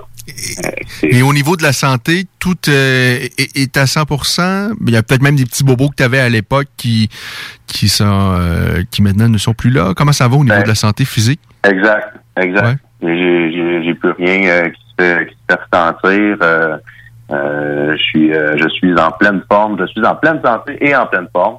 Et puis euh, ça, la forme, elle continue à, à- à revenir euh, au- au cours des entraînements. Et c'était pas de la fagarderie tout à l'heure lorsque j'ai dit que tu étais un, top prospect au Canada. Et plus, tu n'étais plus un prospect, en fait. Tu étais rendu, là. Tu étais au Bellator et c'était pleinement mérité. Euh, tu avais déjà remporté un combat au Bellator. Euh, t'as en tout cas, ton, ton palmarès t'amenait, tu étais rendu dans une grande organisation. Est-ce que, à 36 ans, t'as- et c'est et c'est pas impossible, pas du tout, mais c'est quand même très compliqué. Euh, déjà d'arrêter un an, deux ans, là, dans ton cas, sept ans, et de repartir, de voir à quel point les autres se sont améliorés parce qu'eux ont continué, de voir la, la- la nouvelle génération, les jeunes qui ont déjà touché un peu euh, à tout. euh, Des fois, ça peut être décourageant. Est-ce que tu aspires, tu as les mêmes aspirations qu'à l'époque? C'est-à-dire, est-ce que tu t'en T'as encore l'espoir éventuellement de joindre l'UFC, le Bellator ou une grande organisation de ce type? Tu as tellement lancé un bon point dans, dans, dans ta question. Effectivement, c'est complètement une nouvelle génération. Puis c'est le cas de, de cette nouvelle génération. Là. Je m'entraîne euh, parce que là, ben écoute, on a des confinements et suite, donc on s'entraîne comme on peut. Là, maintenant, on avait le droit à quatre, euh, quatre personnes. Là, on a eu un autre confinement. On, là, on a le droit de s'entraîner avec euh, une personne seulement euh, comme coach. Mais effectivement, j'ai pu le remarquer, j'ai pu le voir. C'est il y a des choses que je fais que c'est le fun parce que écoute, euh, les, les jeunes ne le savent pas trop, ils sont comme ils s'attendent pas à ça parce que c'est des vieilles techniques, c'est des vieux réflexes que le bonhomme a. mais euh, mais pas mais les, les, les- jeunes euh, ils en sortent des bons là. Puis euh, effectivement là, sont- c'est, une nouvelle génération comme tu dis. Est-ce que les buts c'est les mêmes? Non, pas du tout. Euh, les aspirations moi je le fais pour le plaisir. Avant c'était mon mode de vie.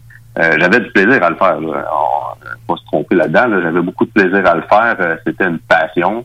Euh, mais je le faisais comme gagne-pain. Maintenant, j'ai pas besoin de ça pour mettre du pain sur la table. là. Alors, c'est vraiment juste pour le plaisir. Si si éventuellement une grande organisation continue, peut-être bien. Écoute, euh, je vais parler avec des noms qu'on connaît de l'époque, là, mais des Manjivard, euh, Yves Jabouin, Lo- euh, Loiseau, c'est tout du monde qui se sont battus euh, quand même tard là, dans leur vie aussi. Ils ont jamais arrêté, ils ont jamais arrêté, mais ils ont toujours eu une belle carrière, ils ont continué euh, fait longtemps, là, puis ils sont encore dans le domaine même. là. Ah, Il y a encore d'excellents combattants, euh, même de euh, fin trentaine, début de quarantaine.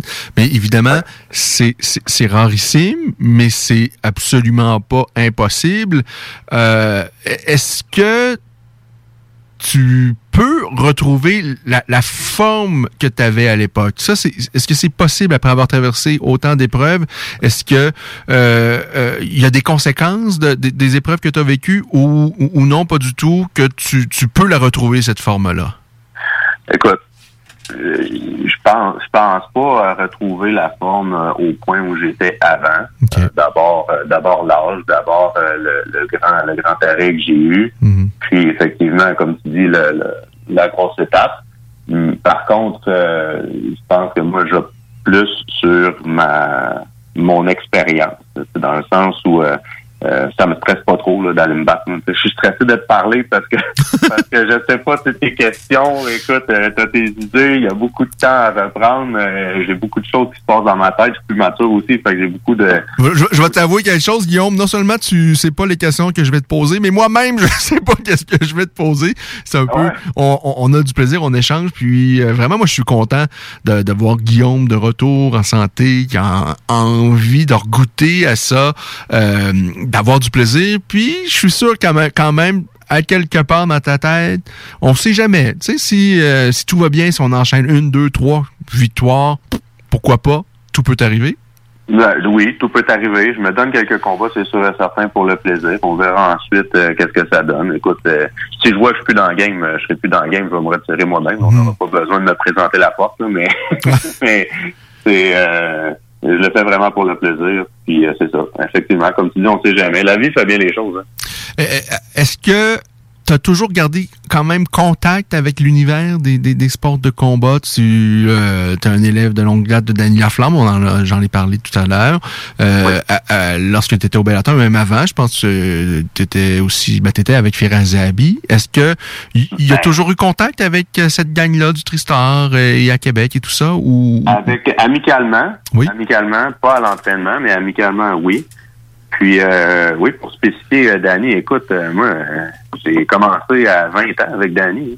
Fait que j'ai commencé amateur avec Danny, j'ai jamais lâché Danny. Euh, quand j'étais au Tristar avec Firaz et puis toute l'équipe professionnelle de Firaz, c'était on and off. C'était une fois une semaine chez Firaz, une semaine chez Danny. Euh, c'est comme ça que, que j'avais vécu euh, mon, mon temps de, de fin de carrière Bellator. là. Et là, présentement, tu demeures où, Guillaume? Hey, j'habite à Salaberry de Valleyfield. OK. et, et là, euh, quand tu vas vraiment... Parce que j'imagine, bon, on a parlé des conditions qui sont compliquées présentement, mais est-ce que ça fait déjà un petit moment que tu as recommencé à t'entraîner un peu plus sérieusement? Oui, ben en fait, euh, j'ai. Écoute, pour certains, c'était pas bon. Euh, dans, pour d'autres, c'était bien euh, avec le confinement. Donc, euh, le premier confinement, donc l'année passée, j'avais déjà commencé à me dire, euh, ça me trottait en tête. Je voulais pas embarquer là-dedans en me disant, en, en me disant que ça donnerait peut-être rien. Je voulais voir jusqu'où physiquement, capacité physique, j'étais capable de me rendre. Euh, donc, euh, j'ai poussé la machine. Là. Écoute, euh, j'avais tout ce qu'il fallait chez moi pour m'aider. Euh, j'ai poussé la machine, puis écoute, j'ai retrouvé pas mal euh, ce qui, euh, ce qui me contentait, euh, de minimum, pour pouvoir me dire oui, je fais le saut. Donc, euh, ouais, ça fait un an que j'ai recommencé. Ben, en fait, pas, pas vrai, ça fait un peu plus qu'un an, là. Mais, puis là, ben, ça fait, euh, c'est ça. Les, les, les combats ont recommencé a pas longtemps. Et là, tu as ta réponse que tu es, que, euh, t'es capable. là. En tout cas, physiquement, tu, tu peux. C'est pour ça que Moi, tu te lances là, ce, soir que tu peux vraiment dire officiellement que toi, tu es prêt. Ouais. Je me sens dans, en dedans de moi-même, mentalement, physiquement, j'ai confiance. Je connais mon corps, je sais jusqu'où je dois aller. Je sais d'où je pars, je sais d'où je dois aller. Donc, je sais très bien ce que j'ai à faire d'ici là pour être tip tip top shape rendu euh, euh, au prochain moment d'un éventuel combat. La discussion que, que j'ai eue avant toi, c'est avec Dan- Daniel Lafont, le président de Samouraï MMA. Il nous a quitté avec un petit rire qui nous a laissé présager qu'il avait eu une conversation avec toi. Et je sais pas, tu as peut-être quelque chose à annoncer. Est-ce que Guillaume de Lorenzi, on pourrait le voir euh, euh, pour son retour, son grand retour, qui est très, très attendu. Moi, j'a- j'a- j'attends ça de pied ferme. J'ai hâte de voir ça, de voir euh, Guillaume de Lorenzi remettre un pied dans une cage. Euh, Est-ce que euh, il y a une entente de signer? Est-ce qu'il y a eu des discussions avec Samouraï? Ben, oui, tu as eu des discussions avec Samouraï MMA. Est-ce qu'il y a quelque chose que tu peux nous confirmer? Moi, je suis un bonhomme super heureux en ce moment. J'ai euh, toutes mes attentes, toutes s'alignent comme il faut. Effectivement, avec Daniel Manu, euh, ben moi je suis passé par Manu évidemment, oui. euh, qui est le grand chef euh, d'orchestre. Euh, puis oui, effectivement, j'ai euh, j'ai une entente avec euh, avec Samouraï et puis euh, catégorie de poids euh, déterminée. Euh, il reste les dates à savoir, puis euh, les lieux. Et moi, de mon côté, là, euh, d'avoir ça, là, c'est une libération. D'être avec eux autres, là, euh, je connais un peu euh, qui est derrière ça. Puis euh, moi, c'est ce que j'avais besoin dans la vie, dans, dans la vie. Puis tant, et tant mieux si, euh, si je peux leur apporter quelque chose. Je suis bien content d'être au Québec, de faire ça chez nous, dans mon petit coin. Je vais pouvoir me battre, aller dormir chez nous après. ça va être merveilleux. Euh, Dis-moi, la catégorie de poids, est-ce que c'est possible encore à 36 ans, après 7 ans d'arrêt, je le répète, de faire les poids légers? 155 livres, c'est encore possible? Ah, je vais pas me battre à 155. Non. non, non. Ça, c'est l'affaire qui t'a pas manqué, hein, j'imagine? Ouais, ouais, non, ça c'est. Non. Euh, ben, en fait, là, il y a aussi euh, le, le, le respect des, des catégories de poids, puis le respect de la tricherie, là, si je peux appeler. Là, écoute, euh, ben, c'est pas un, c'est pas un secret. Là, tout le monde trichait, euh, ben, tout le monde, la plupart trichaient leur poids. J'étais un des très gros tricheurs. Là, à 155 livres, je pesais 195 livres. Là. Mais euh, non, je referai pas ça. Euh, puis on, je vais respecter euh, les ententes comme dans tous les autres combats que, que j'ai eus. J'ai toujours fait mon poids. Euh, puis, et là, j'essaie de... il y a une entente, on prend une catégorie de poids et puis euh, c'est 8% je crois, ben pas je crois, c'est 8% euh, qu'on peut avoir euh, la date euh, du retour au combat de plus. Donc, ça, c'est toutes des choses que- qui ont été prises en considération et que je suis capable de, de respecter. Je crois un savoir. c'est un engagement. Je crois savoir que Samouraï veut arriver peut-être avec des cat- en tout cas Manu va pouvoir nous éclairer tout à l'heure, mais peut-être avec des catégories de poids euh, supplémentaires. Est-ce que la catégorie dans laquelle tu pourrais disputer ton premier combat, ça, est-ce que 175 livres, ce serait possible ou peut-être plus? Est-ce que tu, tu peux nous le dire? Euh, non, ben, ben je veux, je veux pas, je veux pas tout lâcher le punch avec euh, Manu aussi parce que pour vrai, le setup de Samouraï, le, le- la façon dont ils ont organisé ça, de comment ils veulent faire les choses, euh, écoute, moi, je trouve ça super. Oui, j'ai été déconnecté pendant longtemps. Euh, sauf que si je me mets dans, dans encore dans la tête d'un combattant là, euh, qui se bat maintenant, euh, la façon dont ils veulent faire les choses, là, écoute, euh, moi je trouve ça génial. Je trouve ça le fun pour le public, je trouve ça le fun pour euh, les, les promoteurs, je trouve ça le fun pour les commanditaires, je trouve ça le fun pour les combattants. Puis écoute, moi je suis vraiment content d'être un d'être un, un guerrier, un guerrier samouraï. là. On, s'entend, après sept ans, on peut pas penser que Guillaume de Lorenzi va faire un retour et tout de suite va affronter des athlètes d'aussi grande qualité que tu as affronté dans tes derniers combats. Ça, de toute évidence, euh, en tous les cas, euh, c'est pas, euh, ce serait pas euh, réaliste, mais en même temps, on peut pas donner un, un athlète euh, trop fragile pour Guillaume parce que ça se peut que Guillaume le fracasse. Ça va être quand même compliqué pour Manu de trouver un adversaire qui a du sens pour Guillaume de Lorenzi. Toi, est-ce que tu as quelqu'un en tête, par exemple, au Canada, au Québec, que tu dis, ouais, lui, semble, ce serait bien. Euh, non. vraiment. Euh, mais pour vrai, euh, tu as tout à fait raison. Manu, là, c'est une grosse job. Puis pour, pour moi aussi, hein, en fait, de qu'on me donne un gars, exemple, un prospect qui va être euh, 3-0, 4-0, 5-1. Et, tu sais, pour vrai, moi, il y a une question d'orgueil là-dedans. C'est pas trop intéressant. Ben, je veux dire, ça pourrait être intéressant. Le gars, il est peut-être super bon, mais en même temps, qu'est-ce qu'on a à gagner? C'est moi, qu'est-ce que j'ai à gagner puis à perdre? Moi, euh, j'ai- c'est ça. Fait que c'est à prendre en considération. là. Il y a un gros balancier à faire. Puis euh, ça peut peut-être faire peur à certains jeunes qui pourraient rentrer parce que je- ça m'étonnerait qu'ils me donnent euh, quelqu'un de mon âge. Ben peut-être, écoute, on sait jamais. Par contre, ce que je peux te confirmer, euh, c'est que moi, de mon côté, je veux pas me battre contre un gars qui est du coin ici. OK. Ça, ça a toujours, ça a toujours été ça. Euh, j'ai jamais voulu me battre avec du monde ici. C'est arrivé mon premier combat. Euh, ça l'a fait des conflits. Nordine, est-ce que t'as affronté, t'as affronté Nordine, toi? Oui. Et t'as battu Nordine Taleb? De, Oui, oui, oui, effectivement. Oui. Que t'as, à, à l'époque, j'imagine que tu t'entraînais pas avec lui, mais tu l'as côtoyé après au.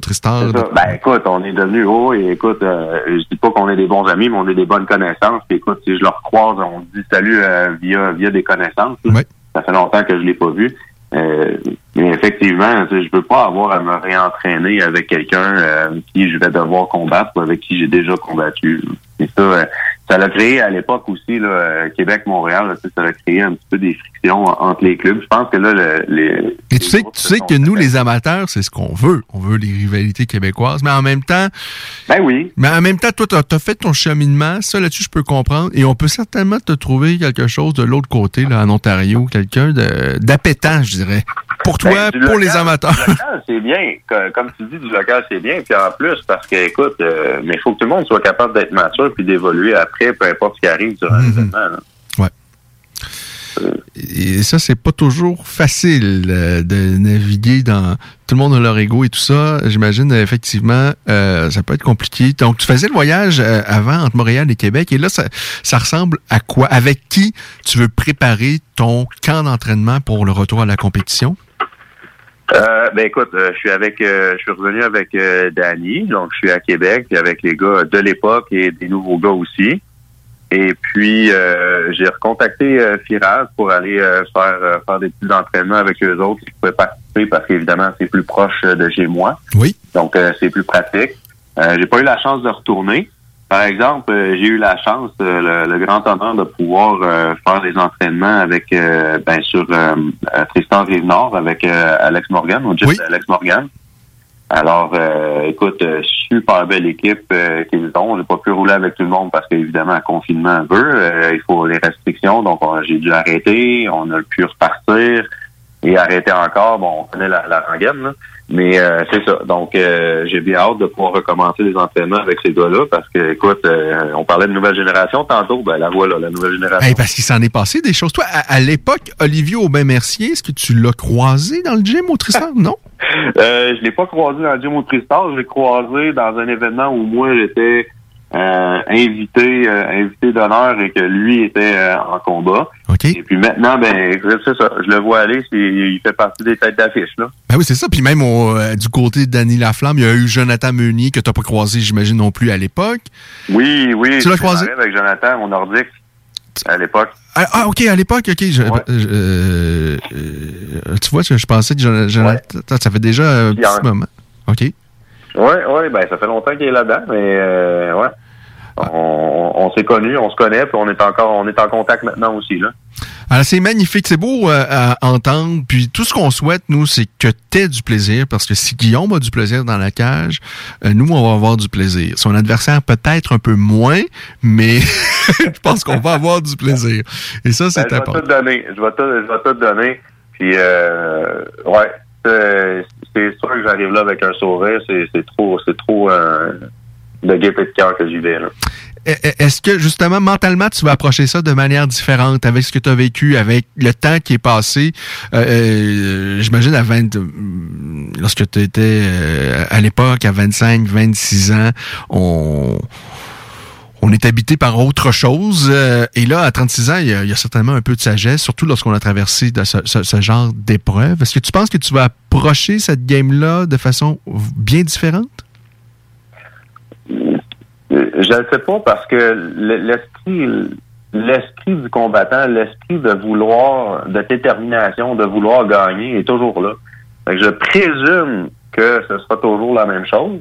Par contre, qu'on peut faire, c'est se reparler après mon premier, mon, mon premier combat. Puis là, je pourrais te donner un vrai, euh, un vrai update.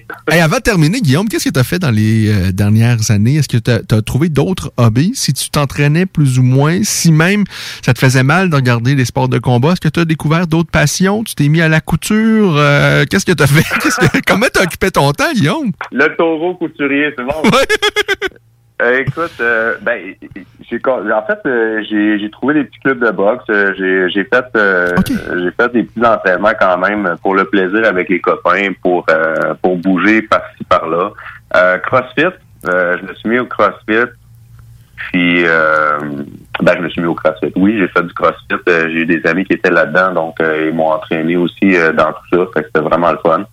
Donc, euh, j'ai toujours été sportif pareil, donc plus montagne, hiking, actif, ouais, je veux pas sportif, actif. Euh, sauf que c'est ça. J'ai toujours été actif pareil. Magnifique. Alors, je pense que c'est vraiment une bonne acquisition de Samouraï MMA. On félicite euh, Daniel et, Manu d'avoir été très réactifs parce que je pense que ça s'est fait quand même rapidement. Euh, nous, on, a annoncé ça il y a quoi, deux semaines, je pense. Et j'ai- Ouais. j'ai l'impression que les choses se sont faites très rapidement. Alors, bravo à eux.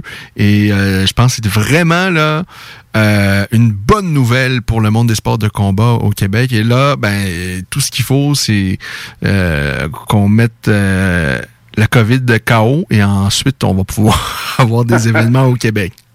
Euh, oui, on nous le souhaite, puis euh, et je pense que les organisations aussi, là, Samouraï, là, on les, les doigts croisés, là, puis on, on espère le mieux pour tout le monde, parce qu'on a vraiment hâte. Un grand, grand, grand merci, Guillaume. Et puis, je te dis à très bientôt. Euh, alors, vraiment, là, je pense qu'on on est content. C'est vraiment une bonne nouvelle. Puis, je sens que tu es heureux. Ça fait du bien que pour toi de dire c'est reparti. J'ai quitté quelque chose que je ne voulais pas quitter. La vie a fait en sorte. Mais là, je peux enfin remettre les pieds, sauter à pieds joints dans cette aventure que je, je présume évidemment beaucoup aimé, et que tu as encore des choses à donner. Tu as encore des choses aussi à aller chercher euh, dans ce sport-là. Euh, oui, oui, j'ai beaucoup à recevoir de ce sport-là. Puis euh, oui, je suis vraiment content de revenir, mais vraiment content aussi à le souligner d'être avec Samouraï. Pour vrai, euh, puis en plus le titre, j'aime vraiment ça. Je suis content d'être un guerrier ninja. j'ai toujours voulu faire les, euh, les Ninja Warriors, là, tu sais, les, euh, les parcours là. Euh, OK. Clash de même. Parfait. Ben, ça peut être euh, euh, éventuellement une nouvelle aventure au Québec. Euh, Je ne sais pas s'il y a ce genre de, de, de, de, de truc-là, mais je pense que c'est assez populaire en France. Il y a des émissions, là, il y a des, des, des épreuves et tout ça aux États-Unis, évidemment, et également euh, peut-être pour ton après-carrière, Guillaume. Mais ça, on ne te souhaite pas ça tout de suite, parce que pour l'instant, c'est la cage qui t'attend. C'est exactement, exactement. J'ai hâte d'être là. Salut Guillaume, à très bientôt. Salut Cam. Bye. Pause et au retour, nul autre que Manu Molinier. Au dépanneur Lisette, on prend soin de la bière et des gens qui vont la chercher. Oui, parce qu'on est toujours en train d'innover. Ça, c'est prendre soin de la clientèle. D'ailleurs, Jules, qu'est-ce que vous avez fait récemment là, pour nous aider? On a mis des passés de couleurs sur toutes les bières pour vous simplifier la vie. Pour du monde euh, comme vous, là, les gars. Hey, ça, c'est cool, des nouvelles pastilles pour nous aider dans nos recherches. Un nouveau frigo pour plus de choix de bière. Pas le choix d'aller faire un tour. 354 Avenue des Ruisseaux, à Pintendre. Dépanneur Lisette. Bien en passant, là, y a pas juste de la bière. Nouveau à Québec. Tu souhaites vivre une expérience unique au Québec, te dépasser et découvrir ton plein potentiel insoupçonné? Viens participer au stage de dépassement de soi et aux journées bootcamp offertes par les instructeurs de chez MLK Abilities. Au programme, parcours d'obstacles, dépassement physique et mental, ateliers de survie, courses d'orientation, missions individuelles et de groupe et plein d'autres surprises. Ouvert à toutes et à tous, seul ou accompagné, aucun prérequis nécessaire et plusieurs forfaits disponibles. L'équipe MLK Abilities t'attend. Détails et inscriptions sur mlkabilities.com. mlkabilities.com. This is DJ Easy Dick, and this is the Golden Shower Hour early in the morning. Wake your goat mouth ass up. This is 96.9. FM on your dial, and we flipping it just like this for all you motherfucking real G's out there. Envie d'un nouveau défi? Vous êtes dynamique et motivé? Aviron Québec est à la recherche d'un enseignant ou d'une enseignante en plomberie chauffage pour un poste temps plein ou temps partiel. Vous détenez un diplôme d'études professionnelles en plomberie chauffage ou vous êtes un plombier à la retraite? Faites-nous parvenir votre CV au contact avironquebec.com. Au plaisir de vous accueillir dans notre équipe. Aviron bâti chez nous ton avenir. Alors, nous sommes de retour. On va parler avec Manu Molinier. Juste avant, parce qu'on n'aura pas le temps, je vois euh, le, temps est passé à vive allure. Je voulais revenir sur la carte de la semaine passée de l'UFC. On va faire ça en quelques secondes. Kamara Ousmane qui a passé le KO à Georgie Masvidal. Un superbe KO. Rose Namajunas qui a battu la chinoise Zhang Weili. Un autre KO spectaculaire. Grande, grande soirée pour coach Whitman, qui est le coach maintenant de, de Ousmane depuis deux combats, je pense, je pense, si je ne m'abuse, de Namajunas depuis fort longtemps. Et Namajunas, coup de pied, euh, magnifique, bien placé, la chinoise au tapis. Chevchenko, qui pour moi est la reine des, euh, des sports de combat, euh, avec Nunez, mais tout sport de combat confondu, Chevchenko, elle est, si c'est pas la meilleure au monde, tout sport de combat confondu et tout poids confondu, elle est la deuxième derrière Nunez. Elle a dominé, mais outrageusement, Andrade. Et là où on ne l'attendait pas nécessairement, parce que pour moi, oui, Chevchenko était meilleur que Jessica Andrade à- à- à- dans tous les niveaux, mais là, elle a complètement dominé en lutte et en grappling au sol et toute l'affaire, c'était magnifique. Chris Wedman, ironiquement, euh, blessé de la même façon qu'Anderson Silva avait été blessé lorsqu'il a affronté Chris Wedman pour la deuxième fois. Blessure qu'on a vue également lors d'un événement TKO avec Pelé Landis, qui, euh, ben ma foi, euh, c'est un ancien partenaire d'entraînement Anderson Silva et, c'est les mêmes, c'est-à-dire le même corps, il avait subi exactement la même blessure. C'est à peu près la pire blessure qu'on peut voir à l'œil. La pire peut-être, c'est de perdre un œil. euh, c'est arrivé sur au basketball. euh, euh, ça donne des frissons. Un joueur qui a littéralement perdu son œil. Le- L'œil est parti. Bim à terre. Ça, c'est épouvantable. Alors, tout un événement la semaine dernière de l'UFC. Ce soir, on enchaîne avec un autre bel événement. Mais là, on va parler de Samouraï MMA parce qu'on a le matchmaker de l'organisation. C'est Manu Molinier. Bonsoir, Manu. Salut, ça va, Ken? Ah, ça va magnifiquement bien, euh, parce que enfin, ça fait longtemps là, que j'attends qu'il y ait quelque chose qui se passe sur le, le territoire québécois. On a eu New Era qui ont présenté quelques combats, mais vraiment pas assez à mon goût. Il y avait beaucoup de box, mais très peu d'arts martiaux mix. Et là, enfin, on a une organisation qui va se consacrer à 100% aux arts martiaux mix, et ça, c'est bien. 100%. 100%. Ben Manu. Ça, ça fait chaud au cœur. Ça fait. Manu, euh, euh, on, a, le sujet tout à l'heure, mais au, départ, tu es impliqué avec une autre organisation. Donc, on comprend que ce projet-là, tu le laisses de côté, tu vas le consacrer à 100% avec Samouraï MMA. Ben, en fait, en fait, c'est drôle à dire parce que je suis sollicité pour le Canada depuis un an et demi facilement. En fait, c'est la, on va dire, c'est quasiment le quatrième projet euh, qui, aboutit. Donc, c'est le premier qui aboutit, mais c'est le quatrième qui est démarré pour moi au Canada. J'ai été contacté par deux organisations internationales pour être le, le promoteur de la branche canadienne, on va dire, des organisations qui voulaient ouvrir d'autres pays. Et, euh, et la troisième, en fait, c'était moi. Je me suis dit bon, mais regarde, euh, tant qu'à ça, il y a une grosse demande pour organiser au Canada. Euh, les gars m'aiment bien, sans prétention. Hein, c'est les feedbacks que j'ai. Euh, j'ai la possibilité de faire quelque chose. J'avais supposément des investisseurs juste avant le premier, euh, la première vague de Covid. Donc j'ai dit bon, mais au lieu de travailler pour les autres, euh, parce que les, les contrats en fait me demandaient de reverser 51% euh, voilà de, de- des recettes de la branche canadienne de ces organisations-là internationales. J'ai dit bon, ben au lieu de travailler comme un fou et de tout faire en fait, parce que les gars sont à l'étranger, ils font ils font qu'investir finalement, puis puis tu sais ils ramassent la moitié. J'ai dit bon, ben on va partir notre truc, tu vois. Et en faisant les comptes à huis clos, ben j'y arrivais. Donc j'ai dit bon, mais on va partir notre propre organisation québécoise qui à l'époque s'appelait euh, War Unit. Donc il aurait fallu trouver un autre nom parce que le, le Québec n'accepte pas les noms anglais. Euh, et puis finalement, c'était en cours, comme disait Daniel tout à l'heure. Euh, on, on était sur la même longueur d'onde sur les détails, mais on ne s'est jamais parlé. Et lui avait avancé des trucs de son côté, moi j'avais avancé autre chose. Donc lui a reçu son permis, moi j'attendais le mien, mais on avait 95% les mêmes idées. Et finalement, j'ai dit, il faut que j'appelle ce gars-là. je l'avais sûrement croisé dans des TKO, mais on s'est jamais vraiment parlé ou je m'en souvenais pas. Et j'ai dit, on va voir ce qu'il y a à faire. Puis on s'est appelé dans le plus grand respect. Et j'ai dit, regarde, Daniel, c'est pas compliqué. Soit on fait la même chose, toi à Montréal et moi à Québec, grosso modo, tu vois. Et on, on se tire entre guillemets dans les pattes sans le vouloir, même si on se respecte et qu'on se parle, parce que on va vouloir quelque part les mêmes fighters et tout ça. Soit on travaille ensemble. Et puis j'ai dit, regarde, je vais laisser mon projet de côté, mais on va quand même profiter de tout ce que j'ai avancé. Lui a amené ce qu'il avait avancé. Il avait déjà reçu son permis. Et puis j'ai dit, go, regarde, on s'entend, on a la même vision, on a la même euh, euh, projet, et on, on- on bosse ensemble. Donc euh, je, je sors du, de, de la veste euh, promoteur. Euh, je, je, on va dire, je laisse aussi les deux promotions qui m'avaient abordé de, de l'étranger pour lancer la branche canadienne. Et on part ça avec Daniel euh, au Québec tous les deux. Voilà.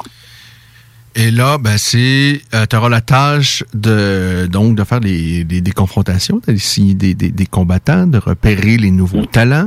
Euh, Et mais- quelle tâche Mais là, on a déjà, on a Pierre Tivierge et on a Guillaume de Lorenzi. On a donc, euh, avec euh, Daniel, on a compris que Pierre Tivierge sera au sein de, de- de Samouraï MMA. Et Guillaume de Lorenzi, ça, pour moi, c'est vraiment, euh, c'est, comme si tout s'enligne au bon moment pour tout le monde.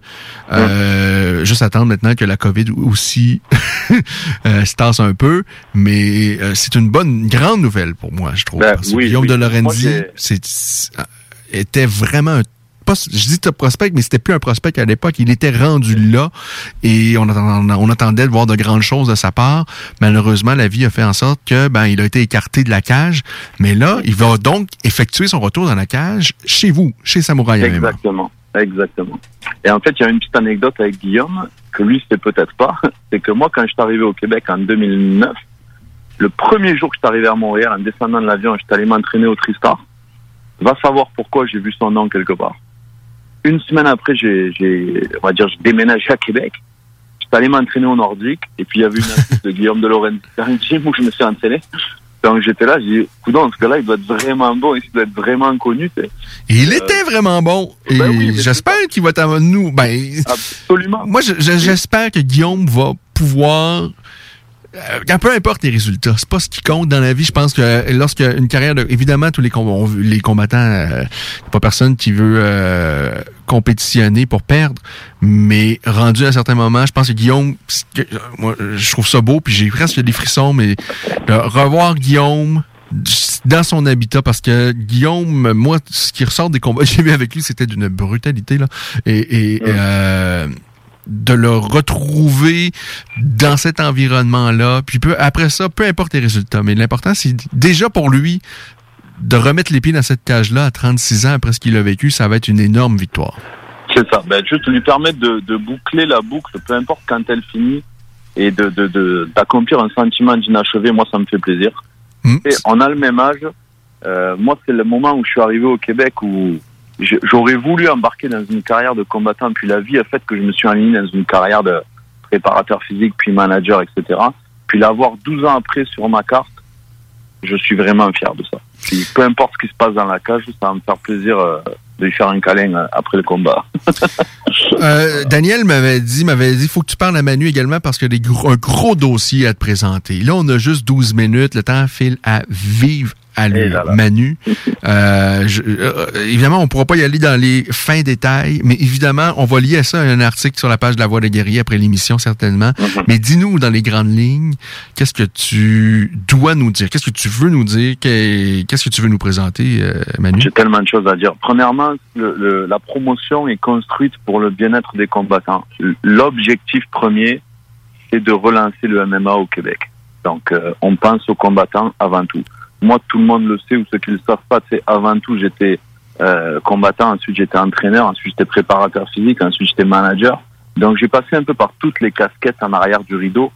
Et aujourd'hui, en tant que matchmaker, ou peu importe euh, le titre qu'on me donne, c'est de- d'améliorer le sort des combattants. Parce que si eux sont contents, ils ont envie de venir, ils sont fidèles, ils donnent des bons shows, ils sont dans des bonnes conditions, ils ont un bon traitement, le public aime ça, puis ils voient qu'on est des bonnes personnes. Ça, c'est la mission première. Donc, si on est capable de relancer ça, d'ailleurs, il n'y a qu'à voir nos contrats, on n'est pas handicapant, on n'est pas bloquant au niveau des fighters, on ne veut pas les accaparer. Il n'y a pas de contrat d'exclusivité, Manu? c'est c'est un peu technique là, mais on, on fait pas ça pour euh, bloquer les gars puis qu'ils nous appartiennent. Dans la vie, il y a personne qui t'appartient. Dans la vie, t'aides les gens et ils te le donnent en retour. Et moi, mon objectif, c'est d'aider les fighters à repartir. Si au bout de trois combats, tout le monde est dans des organisations majeures, j'aurais réussi ma mission. Tu vois. Et c'est là où je veux donner des match-ups intéressants aux gars pour pas qu'on dise euh, ah ben ils leur ont donné euh, trois chèvres, tu vois. Oui. Essayé Moi, j'aime mieux que tu nous dises, Manu, on va donner des combats intéressants pour les amateurs. Il n'y aura aucun combat facile. OK. Ça, c'est important. Voilà. Et- Ça va être un show. Les, les- le mec qui va, peu importe s'il y a 10, 12, 14, 16 combats par carte, le gars qui va s'asseoir devant sa télé, si j'ai bien fait mon travail, et je pense que je vais bien le faire d'après ce que j'analyse, il, il va, il va aimer le spectacle. Tu vois. Et comme on disait, comme j'ai entendu tout à l'heure, euh, c'est vrai qu'on peut pas enlever ça. TKO avait des cartes incroyables. Moi, quand je coachais ou que je manageais dans ces événements-là, j'aimais aller m'asseoir dans le public pour voir les combats quand j'étais pas en arrière parce que c'était top. Dans la qualité des événements TKO et Ringside aussi à l'époque, Dieu sait qu'avec Joey Benoît, on n'avait pas beaucoup d'affinités. Je pense pas qu'il m'aimait et, et, et, et- je pense ben, je lui rendais bien. Mais il a fait un excellent travail comme matchmaker. La plupart du temps, on avait de beaux événements, mais on a eu également quelques catastrophes dans d'autres. ben, même la, la MFL avec dire qu'il voulait aussi voulait euh, présenter quand même de beaux. ben, en tout cas, il n'y a pas eu beaucoup d'événements, mais il y avait du, il y avait une volonté de présenter de super superbes combats. Ils en ont fait quelques-uns. Mais on a eu d'autres organisations où, ma foi, c'était lamentable. Donc, du côté de... euh, si jamais il y a des match-ups lamentables, on va savoir qui critiquer. Ça va être de la faute à Manu. Alors, Manu? Non, mais après, il peut se passer n'importe quoi dans la cage, bien sûr. Ah oui, non, ça c'est sûr. En tout cas, Non, tout peut dans arriver. les vidéos que j'analyse, puis dans les échos que je prends, je vais jamais euh, faire volontairement quelque chose qui aura pas d'allure pour faire gagner quelqu'un, ça c'est sûr. Euh, alors, Manu, je pense, euh, entre autres, euh, catégories de poids qui pourraient s'ajouter chez vous. Est-ce que je me trompe? Alors, remplacer, on va dire ça comme ça. Donc, euh, bah, d'abord, il y a, y a un double changement parce que on a travaillé avec un système de reprise de poids le jour du combat, donc le lendemain de la pesée officielle, qui autorise 4 ou 8 seulement du poids à la pesée. Donc, il y aurait deux pesées. La pesée, comme d'habitude, la veille d'un événement. Et il y aurait la pesée avant le combat? Exactement. Euh, donc le jour du combat, l'heure à définir selon l'organisation. Il y a deux choix. Soit les adversaires s'entendent pour ne reprendre que 4%. Autrement dit, les gars ont quasiment pas déshydraté d'eau. Ils ont juste coupé un peu le, le, liquide qu'ils ont bu. Ils ont fait un peu attention. Et ils sont dans leur catégorie respective quasiment à l'année ou presque. Deuxième choix, ils ne s'entendent pas pour 4%, ou un des deux ne veut pas, et ils ont le droit à 8% maximum. Donc on sort des clichés où les mecs reprennent 10 à 13, 14%. Est-ce que tu me dis, Manu, ce sera impossible? En aucun temps, il y aura plus de 8% Ou s'il y a 8 est-ce que vous avez moyen de... Parce que j'imagine que ça, ce sera pas sanctionné par la régie, parce que non, eux ce sera s'occupent pas de... sanctionné par la régie. C'est un règlement interne à l'organisation. La, la norme, c'est 8%, ok, selon ton contrat avec l'organisation. Si les deux adversaires s'entendent pour 4, les deux sont ok, on le fait. Mais sinon, la norme, c'est 8%. Mais à quel moment euh, un ou deux combattants pourraient dire, ben oui, on va prendre 4% Euh, C'est quoi leur Eh ben, avantage? À n'importe quel moment, ben, en fait, l'avantage, c'est de moins queuter pour reprendre après, tu vois. Ouais. Ou alors, c'est qu'un mec à 175 euh, va prendre un gars d'habitude qui coupe énormément à 165, tu vois, et ils se battent à 175. Donc, euh, c'est ça l'avantage, en fait. C'est pouvoir euh, faire des match-ups entre deux catégories. Et l'autre avantage, c'est de pouvoir présenter au public des gars qui sont pas comme des raisins secs la veille, qui ne sont pas hypothéqués la santé, qui n'ont pas passé la soirée dans la baignoire et dans le sauna, pour donner un show à 100% de performance ou presque, risquer une grosse euh, commotion cérébrale pour rien, en fait, parce que concrètement, excuse-moi, mais quand tu te pèses à 135 dans la cage, à 163, c'est presque de la triche, on va se le dire. Non, je suis pas médecin, mais je pense que tout le monde peut s'entendre pour dire que c'est pas la meilleure des idées. Il y a des couples euh, parfois, puis on, on le voit là, Et en c'est. fait, comme on fait des shows entre Québec et Montréal pour l'instant, Mhm. euh, les gars vont pouvoir venir le matin même et pas venir passer leur soirée à l'hôtel pour euh, déshydrater comme des, tu vois, des, des, des porcs dans le, dans le bain pour rien. Et surtout qu'on ne sait pas ce qui va se passer au premier show. Est-ce qu'il va y avoir encore les saunas accessibles, etc. avec le Covid? On ne sait pas. Et qu'est-ce qui se passe si un, si, si on a A qui affronte B et que A respecte votre norme et que B ne respecte pas? Qu'est-ce qui se passe? On annule le combat? Il y a une sanction monétaire? Oui, sanction monétaire, pénalité ou annulation si l'excès est exagéré, comme au UFC. Nous, euh, on a on a la femme d'un de nos combattants euh, qui a pété le poids de, je crois que c'est 8 livres, il y a, il y a quelques jours. Le combat a été annulé. Ouais. Parce qu'à un moment donné, il faut pas exagérer. Quoi. Tu peux pas arriver avec euh, 10, 12 livres de plus que ton adversaire et que ça passe.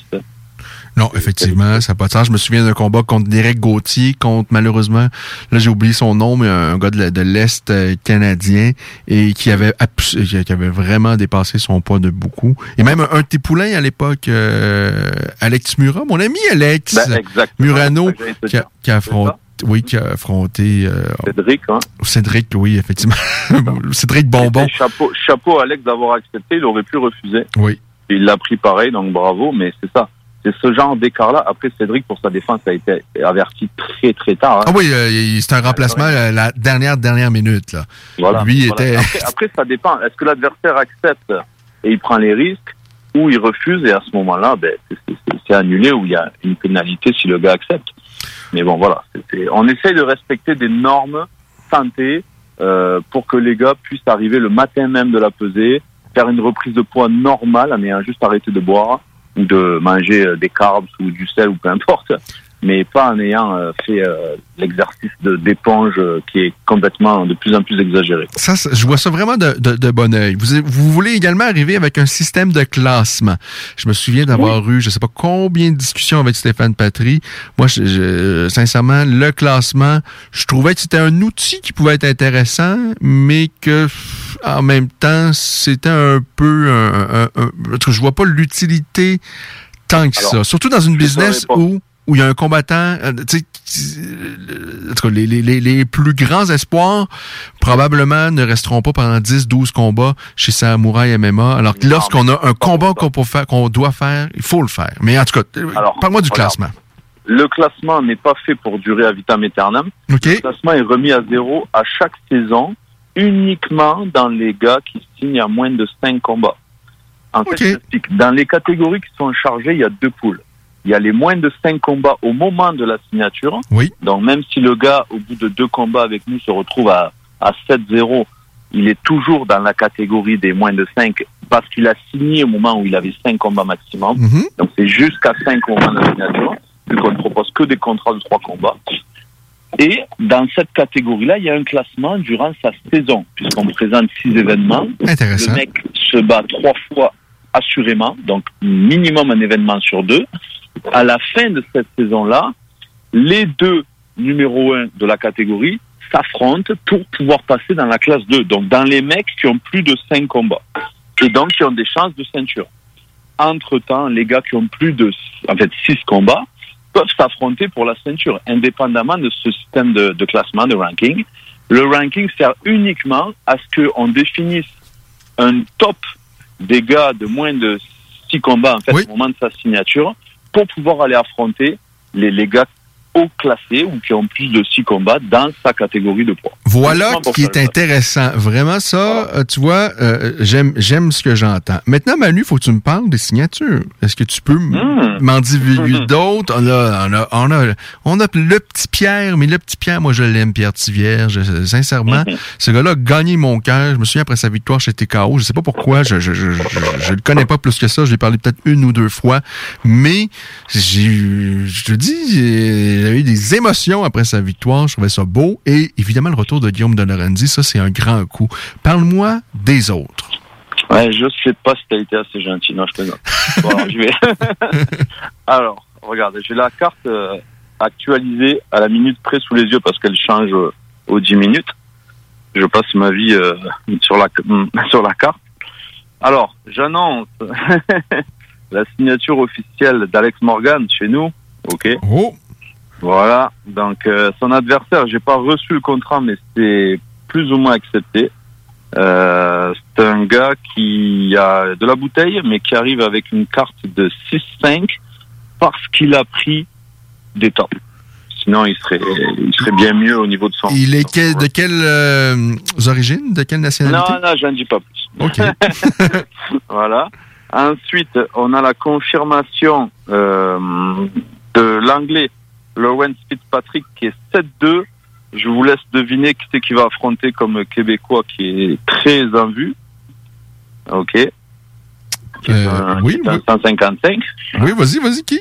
Voilà. Non, non, je laisse deviner. Est-ce- bon, est-ce que Mick Dufort? Non, c'est c'est impossible, Michael Dufort. Euh, je sais pas. Peut-être, peut-être pas.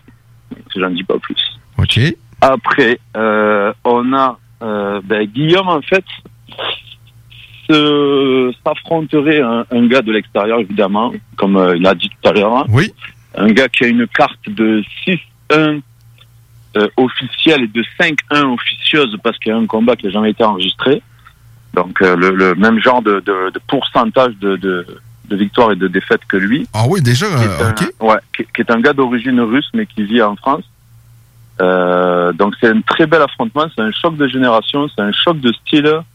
Euh, puis ça- va être vraiment intéressant. Alors, donne-nous son nom. Donne-nous son nom. Un nom. Un nom. Les gens aiment Et ça, je peux pas, je peux pas, j'ai pas reçu le contrat, puis j'aime pas faire de fausses promesses. Ah. Je veux vraiment euh, la transparence, puis je veux pas qu'on me dise que j'ai avancé des choses qui sont qui sont pas concrètes. C'est bien. Ensuite, on a un poids lourd français qui est 2-0, euh, Paul-Emmanuel Niaz, qui affronterait un gars d'ici du Québec, qui, qui est un poids lourd, un, un grand espoir aussi. Euh, j'ai pas reçu le contrat, c'est pour ça que je donne pas. Je sais pas si nom. tu étais là dans un événement de Danny Laflamme dans lequel euh, il y, a- il y a un combattant du Tristan qui s'était euh, blessé à l'épaule. Hmm, qui était un poids lourd. Est-ce que Je c'est sais pas. Est-ce que lui je, OK, non. Hmm, je crois pas, j'ai pas le souvenir en tout cas. OK, OK. Euh, Ensuite, euh, que je peux confirmer 100%, euh, on a on a Max Souci qui nous a envoyé son contrat. Oui. Euh, son adversaire est déjà défini, mais j'ai pas reçu le contrat, donc je peux pas donner son nom. On a euh, P.O. Bouffard qui nous a envoyé son contrat. Oui. Pareil, son adversaire a accepté l'entente, mais je ne l'ai pas reçu. On a euh, Taha Ben Daoud qui nous a envoyé son contrat. Pareil, son adversaire a accepté, mais je ne l'ai pas reçu. On a euh, Guillaume Fortier qui est passé euh, tout à l'heure justement chez moi signer son contrat. Le policier? Euh, oui, donc dans Qui lui un aussi veut combat- faire un retour. Exactement. Ah, des retours, des retours, c'est Voilà, voilà. incroyable. on a un adversaire qui est Samuel Gigard pour le premier combat. Comment? Qui a Samuel Gigard pour le premier combat euh, comme adversaire. Non, là, on parle plus de Guillaume, on parle plus de Guillaume Fortier. Oui, oui, mais l'adversaire de Guillaume, c'est ça. Comment? L'adversaire de Guillaume, c'est Samuel Gigard. Guillaume Fortier va affronter Samuel Giguère? Tout à fait. Eh bien là, Guillaume a du travail à faire pour perdre du poids, là. Parce que- Non, pas tant, pas tant. Non? On est arrivé à un, on est arrivé à un, à un Attends, il- poids de, de combat qui est intéressant. OK, Guillaume, alors là, c'est le premier combat officiel que tu nous annonces de Samouraï MMA. C'est entre donc entre deux combats. Guillaume Fortier face à Samuel Giguère. Tout à fait, ça c'est officiel. OK, intéressant, intéressant. Un petit gars de la Beauce, Samuel Giguère. Tout à fait. Ensuite, qu'est-ce que je peux te confirmer? Euh, Je regarde le roster sous les yeux. On a... Euh, parce que j'aime pas donner des noms tant que j'ai pas le On va, on va se reparler dans les, dans les prochaines semaines, Manu, assurément. Sûrement, sûrement. Dès que tu as quelque chose, faut que tu. On, on va se parler régulièrement. Hey, oui, j'ai un scoop. J'ai un scoop. On a un ex-UFC chez Samouraï. OK. Qui est? Ce n'est pas, ce n'est pas Joe Meunier ni Alex Garcia. Un autre retour. Jonathan, euh, Georges Saint-Pierre. C'est de retour. non, pas de suite. non, pas de suite? non, non, on a un ex-UFC d'Italie. Je peux le dire parce que j'ai reçu son contrat. C'est euh, Danilo Belluardo qui fait son retour euh, chez Samouraï. Donc on est bien bien fiers avec Guillaume. Ça fait un ex-Bellator et un ex-UFC. Je pense qu'on part en force avec ça. Alors, c'est énorme, c'est énorme. Ouais, ouais, vraiment, vraiment, on est, on est bien, bien, bien content. Et ensuite, euh, c'est ça. Les autres, c'est que des acceptations euh, verbales, mais j'attends les, les papiers. OK. Dernière question, parce que le, le- le temps est passé à vive allure. Euh, Manu, un poids lourd au Québec, ça existe-tu? Oui. Les poids lourds québécois? Bien sûr, parce que nous, en plus, on a deux catégories. On, on a les moins de 220 et les moins de 200. OK, non, mais je veux dire, c'est qui les poids lourds? C'est qui les gros garçons? Quel gros garçon québécois il va y avoir chez Samouraï MMA? Ah ben, il y en a, il y en a trois à Montréal, mais euh, c'est que des acceptations verbales. J'ai pas reçu le papier. Peux pas donner les noms. Avez-vous oui, discuté avec les gens d'Eye of the Tiger Management et Adam Daishka? Parce que pour moi, ce serait une énorme prise. Je sais pas si c'est possible, mais je pense que euh, ça mérite une conversation et avec Camille et Stéphane et avec Adam Daishka pour voir s'il y a quelque chose qui est jouable. Joker. Joker. Alors, la suite dans un prochain épisode, les amis. Hey, un énorme merci, Manu. Euh, vraiment, des bonnes nouvelles qu'on a appris ce soir. Et on se reparle le plus souvent possible, je l'espère. Et euh, écoutez, je pense qu'il y a des gens heureux là, qui vont euh, parmi les amateurs. Et les nouvelles catégories de poids, j'espère que ça va arranger tout le monde. Oui, non, ça, sincèrement, j'ai envie de dire qu'il était temps. Voilà. Merci. Salut Manu, à bientôt. Salut, bye bye. Pause, retour, on parle canet. Yo, yo, yo. En tant que fondatrice Go See You et Célibataire Québec, j'ai décidé d'adapter nos services de rencontre pour vous donner la chance de trouver l'amour, même en période de confinement. Utilisez gratuitement nos appels audio et vidéo à même l'application ou faites l'essai de nos blind dates virtuels. Besoin de conseils pour vos premières approches ou d'été virtuellement? Faites appel au service personnalisé de notre coach Marie-Christine, experte en dating. Téléchargez dès maintenant GoSeeYou.app, visitez célibatairequebec.com ou contactez-nous sans frais 1-833-GO-SEE-YOU. L'été s'installe, puis en même temps que l'été, ben, reviennent les classiques. Et quand on parle de classiques, on parle de rafraîchissante crème glacée et de délicieuse poutine. Quand une de ces deux enveloppes prend, mais il y a une seule place pour ça, c'est Fromagerie Victoria. Fromagerie Victoria est le seul bar laitier de la région à avoir un service au volant. Et on l'entend, même les vaches sont contentes. On va se le dire, la vie est pas mal plus belle avec du fromage. Authentique et familial depuis 73 ans. Fromagerie Victoria. Dos à dos, face à face, donnez-vous la main et changez de place. Dos à dos, face à face, donnez-vous la main et changez de place. Dos à dos, face à face, donnez-vous la main et changez de place. Il y a des enfants qui aimeraient changer de place pour de vrai. Isolement, regard triste, changement de comportement, baisse de concentration, trouble du sommeil, baisse de l'estime. Il y a des signes lorsque ça va pas bien. Soyons attentifs. Un message du gouvernement du Québec. Et oui, on est de retour et c'est votre demi-heure canine euh, pour la fin de l'émission. On va avoir un petit peu moins d'une demi-heure euh, aujourd'hui, mais je pense qu'on va avoir beaucoup de plaisir parce qu'on lui a déjà parlé à François Labbé et euh, ben on, euh, on relance tout ça avec le plus grand des plaisirs. François Labbé de l'Académie Top euh, K9. Bonsoir. Bonsoir, Ken. Ben, comment allez-vous? Ça va très bien vous-même? Ben oui, ça va bien, ça va bien. Qu'est-ce qui s'est euh, passé avec la COVID? Est-ce que euh, euh, ça vous permet... où en est là, votre industrie? Qu'est-ce que vous pouvez faire? Est-ce que vous pouvez faire quelque chose présentement pour vos clients? D'après ce que j'ai compris, c'est tout dépendant des établissements, euh, soit les services offerts, des choses comme ça. Là, on vient d'avoir euh, lundi dernier, dans le fond, le hockey euh, de, de- de, du ministère de la Santé Chaudière-Appalaches pour ouvrir. À partir de maintenant, nous allons être considérés comme essentiels, mais essentiels au même titre là, euh, que la construction, si on veut. Fait que si on se retourne à la première pandémie de l'année dernière, euh, la construction était fermée. Dans des cas où que la construction serait fermée, euh, notre établissement, nous, devrait être fermé aussi. Euh, dans les autres cas, on est euh, considéré comme essentiel. Donc, euh, étant donné les natures de notre de nos activités, qui est euh, de, de travailler avec les chiens réactifs, agressifs ou avec des problèmes anxieux, mais le ministère de la Santé publique nous a accordé le droit d'opérer. Avez-vous toujours assuré un minimum de service à la clientèle? Avez-vous été en mesure, euh, euh, par exemple, un, un- un client ou un nouveau client qui euh, vient de s'acheter un show et là qui a des complications à la maison, qui ne sait plus où donner de la tête, est-ce que vous- vous aviez la possibilité Seulement par vidéo ou par appel téléphonique. Puis, tu sais, moi, c'est vraiment pas normalement là, dans mes valeurs, dans ma philosophie d'éducation. Cependant, là, vaut mieux quand même euh, voir le chiot par vidéo que de pas le voir du tout ou euh, le chien problématique. Donc, on essaie d'aider les gens de, de cette façon-là le plus possible. Mais encore là, les gens qui avaient des grandes attentes, on leur dit, là, on peut-être mieux d'attendre un petit peu parce que si on voit pas le chien en vrai, vous avez beau m'expliquer la situation, j'ai beau le voir, exemple, dans un temps donné, on va dire de 30 minutes par vidéo dans la maison, euh, je suis quand même pas dans, le- dans la zone vraiment où que les problématiques se font, donc il y a des, des choses qui peuvent m'échapper. Et les méthodes, exemple, qu'on va utiliser pour euh, travailler ces problématiques-là peuvent être euh, différentes que si je serais sur le terrain même où les problématiques se vivent. Euh, pour, euh, euh, je voulais vous parler, on, on a effleuré le sujet, sujet la, la- la semaine dernière, mais il y a des nouvelles mesures euh, euh, pour les chiens à Lévis et même au Québec depuis euh, quelques années. D'ailleurs, vous, vous m'aviez éclairé à l'époque sur le sujet. euh, sincèrement, moi j'ai un chien, j'étais même pas au courant qu'il ça prenait un harnais pour un, un chien de plus... Euh, euh, De 20 kilos. Oui, c'est ça. je- sincèrement, ça, j'ignorais. C'est un peu pathétique de ma part, mais j'ignorais complètement. Euh, et là, il y a des nouvelles mesures également à Lévis. Est-ce que les spécialistes canins comme euh, vous, est-ce que cette industrie-là, est-ce que euh, on vous contacte avant de prendre ce genre de décision-là? Est-ce qu'on vous demande votre avis? Est-ce que vous êtes consulté par les différents gouvernements? La seule place qui ont été consultées, c'est à Montréal avec euh, M. Coder. Dans le fond, il y a eu une table de consultation sur les chiens dangereux là, avec le, le, le chien de type pitbull là, qui avait, sur Mme Vadenet.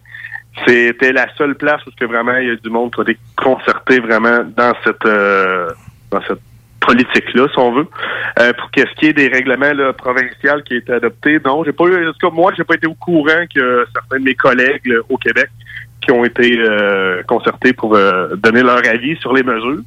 Je vous dirais que la plupart des mesures ont vraiment du sens. Il y en a d'autres qui sont pas assez sévères. Il y en a d'autres qui sont peut-être trop intrusées pour certains types de chiens. Mais pour qu'est-ce qui est des nouvelles réglementations de la ville de Lévis, jusqu'à cette date, ce que j'ai lu, tout est presque parfait. Il ne faut pas oublier que, euh, que la ville, c'est- du stock à gérer. là. Tu sais, C'est pas comme si ça serait une petite entreprise. Donc, euh, exemple, où ils ont installé le parc à chiens, c'est dans une zone résidentielle. Ben beau est un projet pilote, il aurait pas dû faire ça, là, c'est certain. Moi, avant que le maire Le Houlier rentre euh, en poste, il y a maintenant environ quoi, 6-7 ans, j'avais travaillé avec une dame qui s'appelle euh, Janet Jones, qui travaillait avec euh, Mme Marinelli et M. Le Houlier au départ. Puis j'ai travaillé 70 heures sur le projet des parcs à chiens en 2012, là, de mémoire. Puis euh, toutes mes recommandations, ou presque, ont jamais été regardées. Euh, C'était des documents là, incroyables. J'avais pris 70 heures à peu près un mois pour faire de quoi vraiment de top notch. Puis là-dedans, ça a justement pas été regardé. Euh, ça ferait en sorte qu'aujourd'hui, les règlements là, qui ont mis, exemple, dans le Journal de Montréal, dans le Journal de Lido, dans le Soleil, auraient été encore plus stricts que ça. Parce que le but, exemple, d'un air d'exercice pour chien, c'est pas tant l'exercice, c'est beaucoup plus la socialisation. Parce que là, la plupart des gens, même à Charny, qu'est-ce qu'on voit, c'est que les gens vont là faire défouler leur chien. Mais l'air de parc à chien ne devrait pas être là un lieu de défoulement, mais un lieu de socialisation.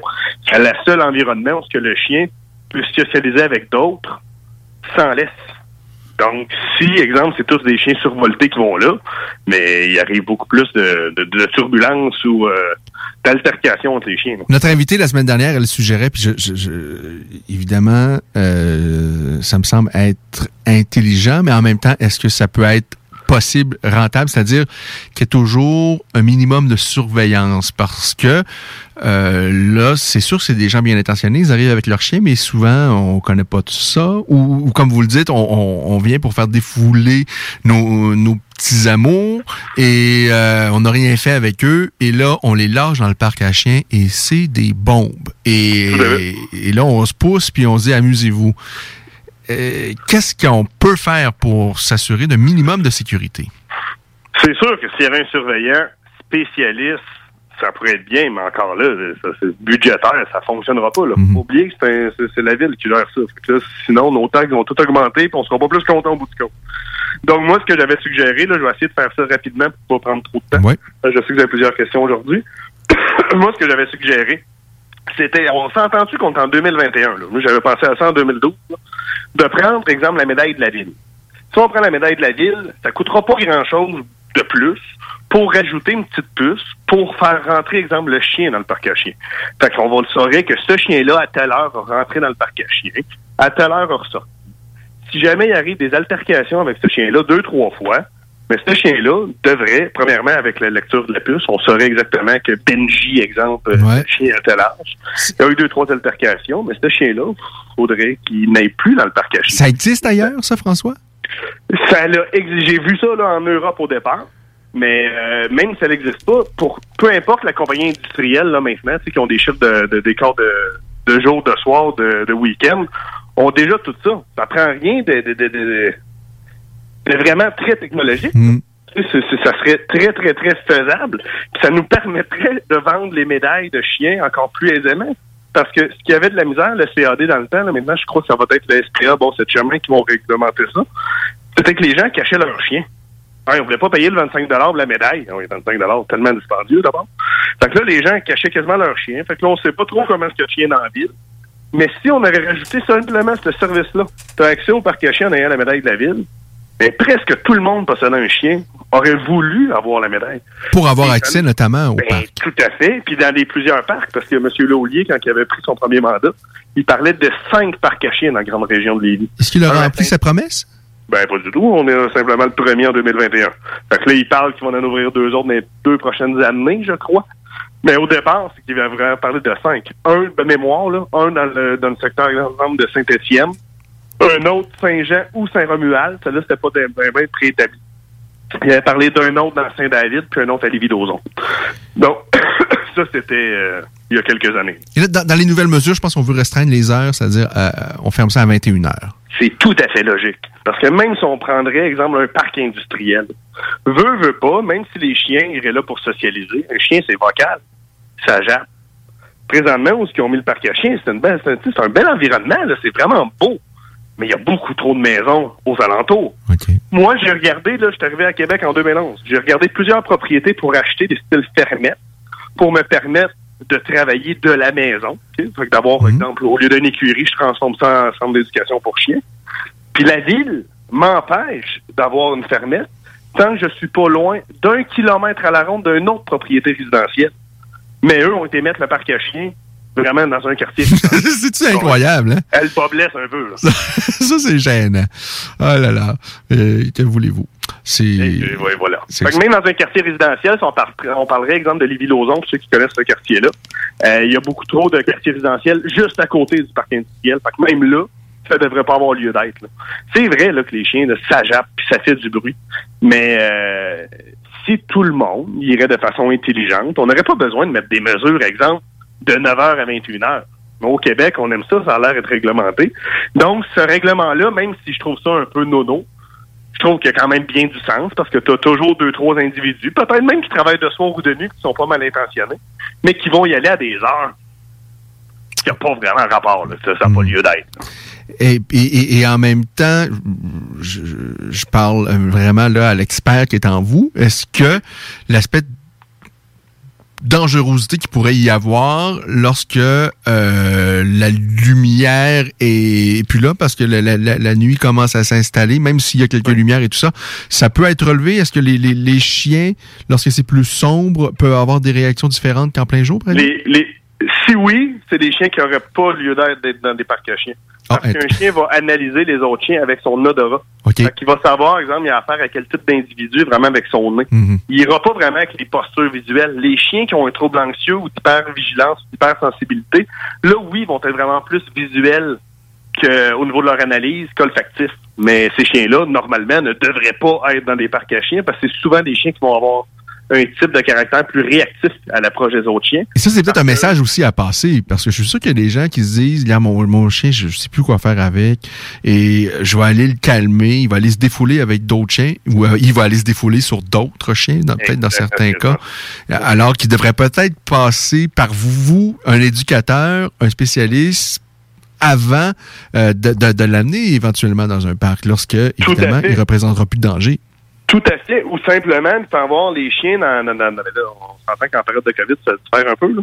Mais ou de faire voir les chiens de ton entourage, qui sont sains d'esprit, qui sont calmes, qui sont posés, puis de faire rencontrer trois, quatre chiens au minimum, là, différents, et que le chien s'adapte à différents tempéraments d'autres chiens avant d'aller le mettre dans un environnement où il peut avoir 15, 20 chiens différents avec des explosions d'énergie, là, de façon sporadique. Tu sais, parce que dans un enclos de parc à chiens, le jeu peut être calme, peut être sain.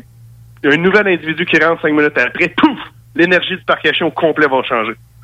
Puis c'est- pas rare que ça l'arrive, parce que si le chien arrive en explosion d'énergie, mais là, t'en as trois, quatre autres là, qui venaient, eux, de baisser leur énergie dix minutes auparavant, qui ont fait Oh! Un autre ami qui a du gaz, on va aller jouer. Hey, euh, je pensais pas qu'on allait s'attarder tant que ça sur ce sujet-là, mais c'est trop intéressant et je pense que c'est trop important. Euh, Qu'est-ce qu'on fait? Parce que vous dites ça peut s'envenimer rapidement. Ça peut être, ça peut très bien se passer et un éclair, le feu est pris.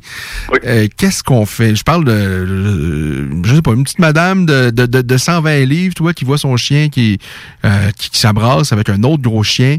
Qu'est-ce qu'elle peut faire? Mais je dis une petite madame, ça pourrait être un petit monsieur, ça pourrait être n'importe Euh, qui, en fait. Ça peut être un monsieur de six pieds aussi, mais quand Oui. un chien est, envenimé. C'est ça, c'est pas tentant de se mettre la main là-dedans.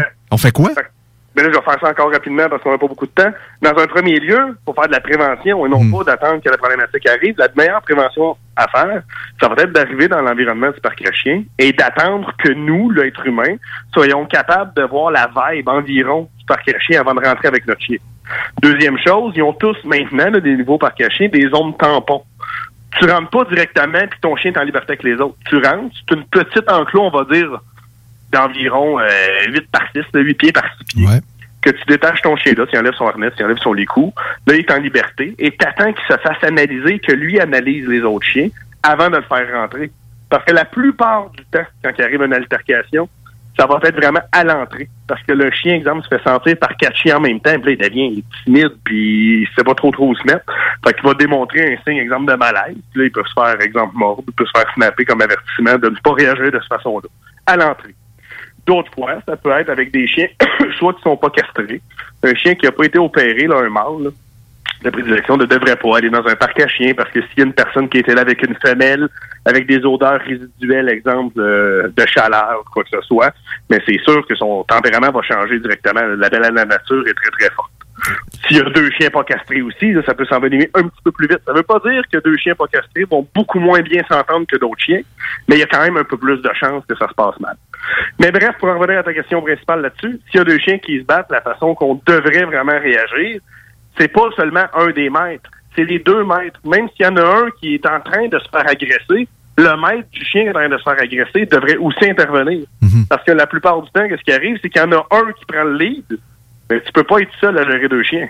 Moi, je pourrais me le permettre, Puis ça se pourrait très bien qu'il arrive une bévue aussi, que je me fasse mordre par un des deux chiens. Ben, écoutez, même gérer juste un chien, ça peut être compliqué. Lorsqu'il est hyper excité, là, c'est... euh, Exactement. Fait que, dans un monde idéal, là, ce qu'il faudrait faire, c'est que les deux maîtres, exemple, de chaque chien, approchent des chiens sans être frénétiques et sans être apeurés ou sans se mettre dans un niveau d'alerte maximal. faut arriver avec assurance, avec le plus de calme qu'on peut avoir dans ce moment-là, on s'entend, et euh, de prendre nos chiens si de se faire mordre nous-mêmes par notre chien nous dérange plus ou moins. On peut aller placer nos mains dans les flancs arrière du chien. Le chien, c'est très désagréable pour lui, c'est une partie ultra sensible. Fait je dirais 80% des chances que son maître se fasse revirer puis se fasse snapper, là, une morceau d'avertissement jusqu'à temps que le chien comprenne que c'est lui qui, qui lui touche. Ou sinon, dans le monde vraiment idéal, ce serait un son qui va être très, très sourd et très, très fort. Mais encore là, il n'y a pas personne qui arrive avec euh, soit, exemple, un horn pour euh, klaxon à bateau, là, klax- klaxon d'urgence, qui fait un brrr. Ben, C'est phénoménal. Là. ça, les chiens, c'est quasiment sûr qu'ils vont se décrocher. Ça pourrait être un seau d'eau qu'on lancerait, exemple, proche de la figure des deux chiens, mais il n'y a jamais ça à disposition d'un parc à chiens. Fait que normalement, ce qu'il aurait besoin de faire, ce serait vraiment de, de le prendre, le chien, surtout qui attaque, par les flancs. Dès qu'il décroche, on le reprend par le collier, puis on l'éloigne de la situation, tout en le calmant. Euh, mais l'autre maître, qui, que son chien se fait attaquer, faut pas qu'il prenne son chien en pitié sur le chien, puis « Voilà mon chien! » Qui est normal, là. Le chien, lui, dans ce temps-là, il comprend que ce qu'il est en train de vivre, c'est vraiment alarmant, que son anxiété monte de plus en plus. Et plus qu'un chien est anxieux, plus qu'il ameute les autres chiens à venir le voir. Fait que même si les autres chiens sont pas mal intentionnés, ça amplifie encore une fois l'anxiété de la maître, du maître, là, euh, dont le chien s'est fait attaquer. Et du chien aussi qui s'est fait attaquer. Fait il n'y a pas de méthode miracle, mais il y a des façons de faire, dans le fond, pour essayer de calmer le jeu le plus possible, le plus rapidement possible. Vraiment, les parcs canins, je pense que ça peut être un outil qui peut vraiment aider à l'épanouissement, puis même à la relation qu'on a avec nos chiens, mais en même temps, ça peut être nuisible, ça peut être compliqué. C'est beaucoup plus complexe que ça en a l'air. Puis je pense que vous l'avez vraiment bien détaillé. C'est vraiment hyper intéressant. Euh, maintenant, je veux revenir sur un, un- un sujet qui est paru dans le journal de... Prends 30 secondes? Oui, oui, oui, de François, allez-y. Vous- êtes gentil, désolé de vous interrompre. Jamais aller dans les parcs, comme moi je ne le conseille pas à mes clients, là, jamais aller dans un parc à chiens avec un chiot. C'est là, pendant au moins les six premiers mois de sa vie, que le chiot va vraiment savoir comment interagir avec les autres chiens, qu'il va apprendre à interagir plutôt avec les autres chiens.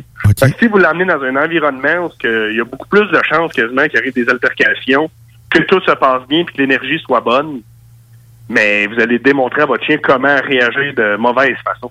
Donc, attendez que le chien ait bâti son tempérament. Le tempérament d'un chien se forme entre deux et six mois. Puis lorsqu'il est bien confiant, qu'il est capable d'avoir socialisé avec des chiens de façon indépendante, donc un chien ou avec deux autres chiens à la fois maximum, mais avec plusieurs types de tempéraments, là, vous pourriez commencer à aller dans des milieux de parc à chiens, mais encore là, pas à des heures de pointe. Exemple, il y a des gens qui finissent de travailler à 17 heures, la plupart des gens, allez pas au parc à chiens avec votre jeune chien, exemple à 18h ou 18h30, parce que c'est là que les chiens les plus foufous vont arriver. C'est mieux d'y aller à 15h, quitte à prendre une journée euh, de congé de travail, simplement pour que ce soit les chiens les plus posés qui soient là. Donc, de s'assurer, surtout entre deux et six mois, ben, en fait tout le temps, mais surtout entre deux et six mois, d'a- d'avoir des, des relations saines, de le mettre dans des... Dans, dans- Tout le temps des situations gagnantes, Oui. le chien va se sentir bien, va se sentir en contrôle et aussi que le chien comprenne que vous, vous êtes en contrôle de la situation lorsque vous l'amenez dans des situations X. Parce qu'à ce moment-là, j'imagine que euh, euh, un, un événement négatif pourrait le traumatiser pour le reste. Parce que ce serait Pour compliqué. moi, pour ma philosophie, un élément marquant et un traumatisme ne sera pas la même chose, mais vient de la même source. Si je prends 30 secondes pour vulgariser ça, vulgariser ça très rapidement, tout traumatisme commence par être un élément marquant. Mais si le maître ne prend pas le temps au chien de se calmer vis-à-vis de la situation qui était marquante pour lui, ça va se développer un traumatisme. Donc, c'est exemple, mon chien, on va dire que j'arrive avec un chiot, OK? J'ai pas d'affaire à faire ça. J'arrive avec un chiot de 6 mois par cas chien. Il se fait darder par un chien. Même sans se faire mordre, mais il se fait boulier vraiment par un chien. Je le sors de la situation, j'attends qu'il se calme et je le rapproche d'une situation similaire, mais sans l'obliger à le faire. J'essaie d'y aller, exemple, de façon euh, de façon positive, soit en jouant, puis de me rapprocher tranquillement de la situation, jusqu'à temps que le chien puisse observer puis pouvoir analyser qu'est-ce qui est en train de se passer, exemple. Sans que ça soit lui, encore une fois, qui se fasse boulier. Juste pour qu'il soit conscient que, OK, ça me donne rien de vouloir fuir la situation à tout prix. Je peux essayer de comprendre qu'est-ce qui me fait peur. Puis par la suite, le chien va avoir des meilleurs outils lorsqu'il va vivre un stress, à savoir comment réagir. Parce que si à chaque fois que ton chien a peur de quelque chose, tu l'éloignes complètement, puis tu te pousses ou tu fuis la situation, mais tu démontres à ton chien, dans le fond, qu'il avait vraiment raison d'avoir peur, puis il apprend pas à lui s'auto-réguler face à une situation qui le rend anxieux ou qui le rend craintif. Rapidement, en une minute. Sais la dernière fois qu'on s'est parlé, je voulais, euh, on s'est laissé euh, en se disant, euh, on- la prochaine fois, il faut qu'on se donne des trucs sur qu'est-ce qu'on fait pour l'anxiété de séparation lorsqu'on va travailler, tout ça. On n'aura même pas le temps de le faire encore. Fait il va falloir qu'on se donne un rendez-vous une autre fois. Mais là, il s'est passé un drame qui a été dévoilé dans le journal de La Voix de l'Est à Granby, où un maître chien, bon, de toute évidence, là, traitait très mal les, les, les, les, les chiens. Dites-moi, c'est quoi le truc pour savoir à qui on peut confier un chien? Quel éducateur? À quoi on reconnaît un éducateur qui a de l'allure et un autre qui, je veux pas en prendre nécessairement à cette, cette personne-là, mais euh, sincèrement, euh, c'est épouvantable, là, ce qui, ce que les chiens vivaient. Alors, comment qu'on reconnaît un bon temps, éducateur? c'est dans un premier temps, la personne n'essaiera pas de vous vendre des services de pension éducative à la base. La pension éducative, là, de nos jours, ça devrait être vraiment pour les gros, gros, gros problèmes de comportement, de style majeur, un chien agressif, un chien hyper anxieux, où ce qu'il va falloir vraiment que nous, des gens en dehors de son cercle de vie, soyons capables de le mettre à notre main, de créer un lien de confiance et de travailler ces problématiques-là. Lorsque vous arrivez dans un environnement où ce que la personne vous dit Ah, trois, quatre semaines de pension, tout va être réglé, OK, mais c'est impossible. Juste le temps que tu crées un bon lien avec le chien, ça va prendre un certain nombre de temps. Et euh, par la suite, travailler d'autres problèmes de comportement va prendre du temps aussi. Par après, si vous êtes capable d'aller faire des visites éclairs, hors des heures d'ouverture ou euh, hors de vos heures de rendez-vous, voir comment est-ce que le chenil, l'exemple, serait maintenu, euh, savoir comment est-ce que la personne est en interaction vous avez des- euh, d'autres chiens, ça pourrait être une bonne chose aussi. Allez voir aussi les plaintes là avec Google maintenant, c'est formidable. Là. Il y a plusieurs choses qu'on peut regarder. Tu peux regarder les notes sur Facebook, tu peux regarder les notes sur euh, Ouais, sur, ah, c'est ça. euh, Soyez vigilants, soyez alerte, posez-vous des questions, n'hésitez pas. Et moi, je suis le premier. Faut pas faire confiance trop aux gens rapidement comme ça, parce que des fois, on arrive avec des mauvais résultats. Puis les chiens ne parlent pas. Nous, on est Non. capable de, de, de lire leurs signaux, mais tu sais pas ce qui s'est passé trois jours auparavant dans sa vie. là. Hey, François, c'est vraiment génial, vraiment là, hyper intéressant. Et euh, on s'est attardé beaucoup sur les parcs à chiens. Je m'attendais pas à ça, mais je me rends compte que c'est un sujet qui mérite vraiment d'être abordé et, et, et, et, et- et On n'aurait pas parlé encore un an. Un, un énorme merci. J'invite les Hey, gens. ça me fait plaisir. Il faut, qu'on- faut vous contacter s'il y a un problème. On va mettre le lien, évidemment. Alors, euh, l'Académie, là, euh, top euh, K9, c'est bien ça? Tout à fait, top. Un grand merci. à très bientôt. Faut qu'on se reparle, François. Bye. Salut. Ah, ben, c'est génial, ça.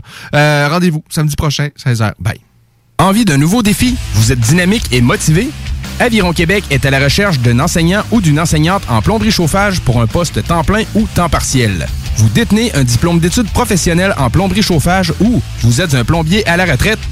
Faites-nous parvenir votre CV au contact avironquebec.com. Au plaisir de vous accueillir dans notre équipe. Aviron bâti chez Hey, it's Paige DeSorbo from Giggly Squad. High quality fashion without the price tag. Say hello to Quince. I'm snagging high-end essentials like cozy cashmere sweaters, sleek leather jackets, fine jewelry, and so much more. With Quince being 50 to 80% less than similar brands. And they partner with factories that prioritize safe, ethical, and responsible manufacturing. I love that. Luxury quality within reach. Go to quince.com slash style to get free shipping and 365 day returns on your next order. Quince.com slash style. Hey, it's Paige DeSorbo from Giggly Squad. High quality fashion without the price tag. Say hello to Quince. I'm snagging high-end essentials like cozy cashmere sweaters, sleek leather jackets, fine jewelry, and so much more. With Quince being 50 to 80% less than similar brands. And they partner with factories that prioritize safe, ethical, and responsible manufacturing. I love that. Luxury quality within reach. Go to quince.com slash style to get free shipping and 365 day returns on your next order. Quince.com slash style.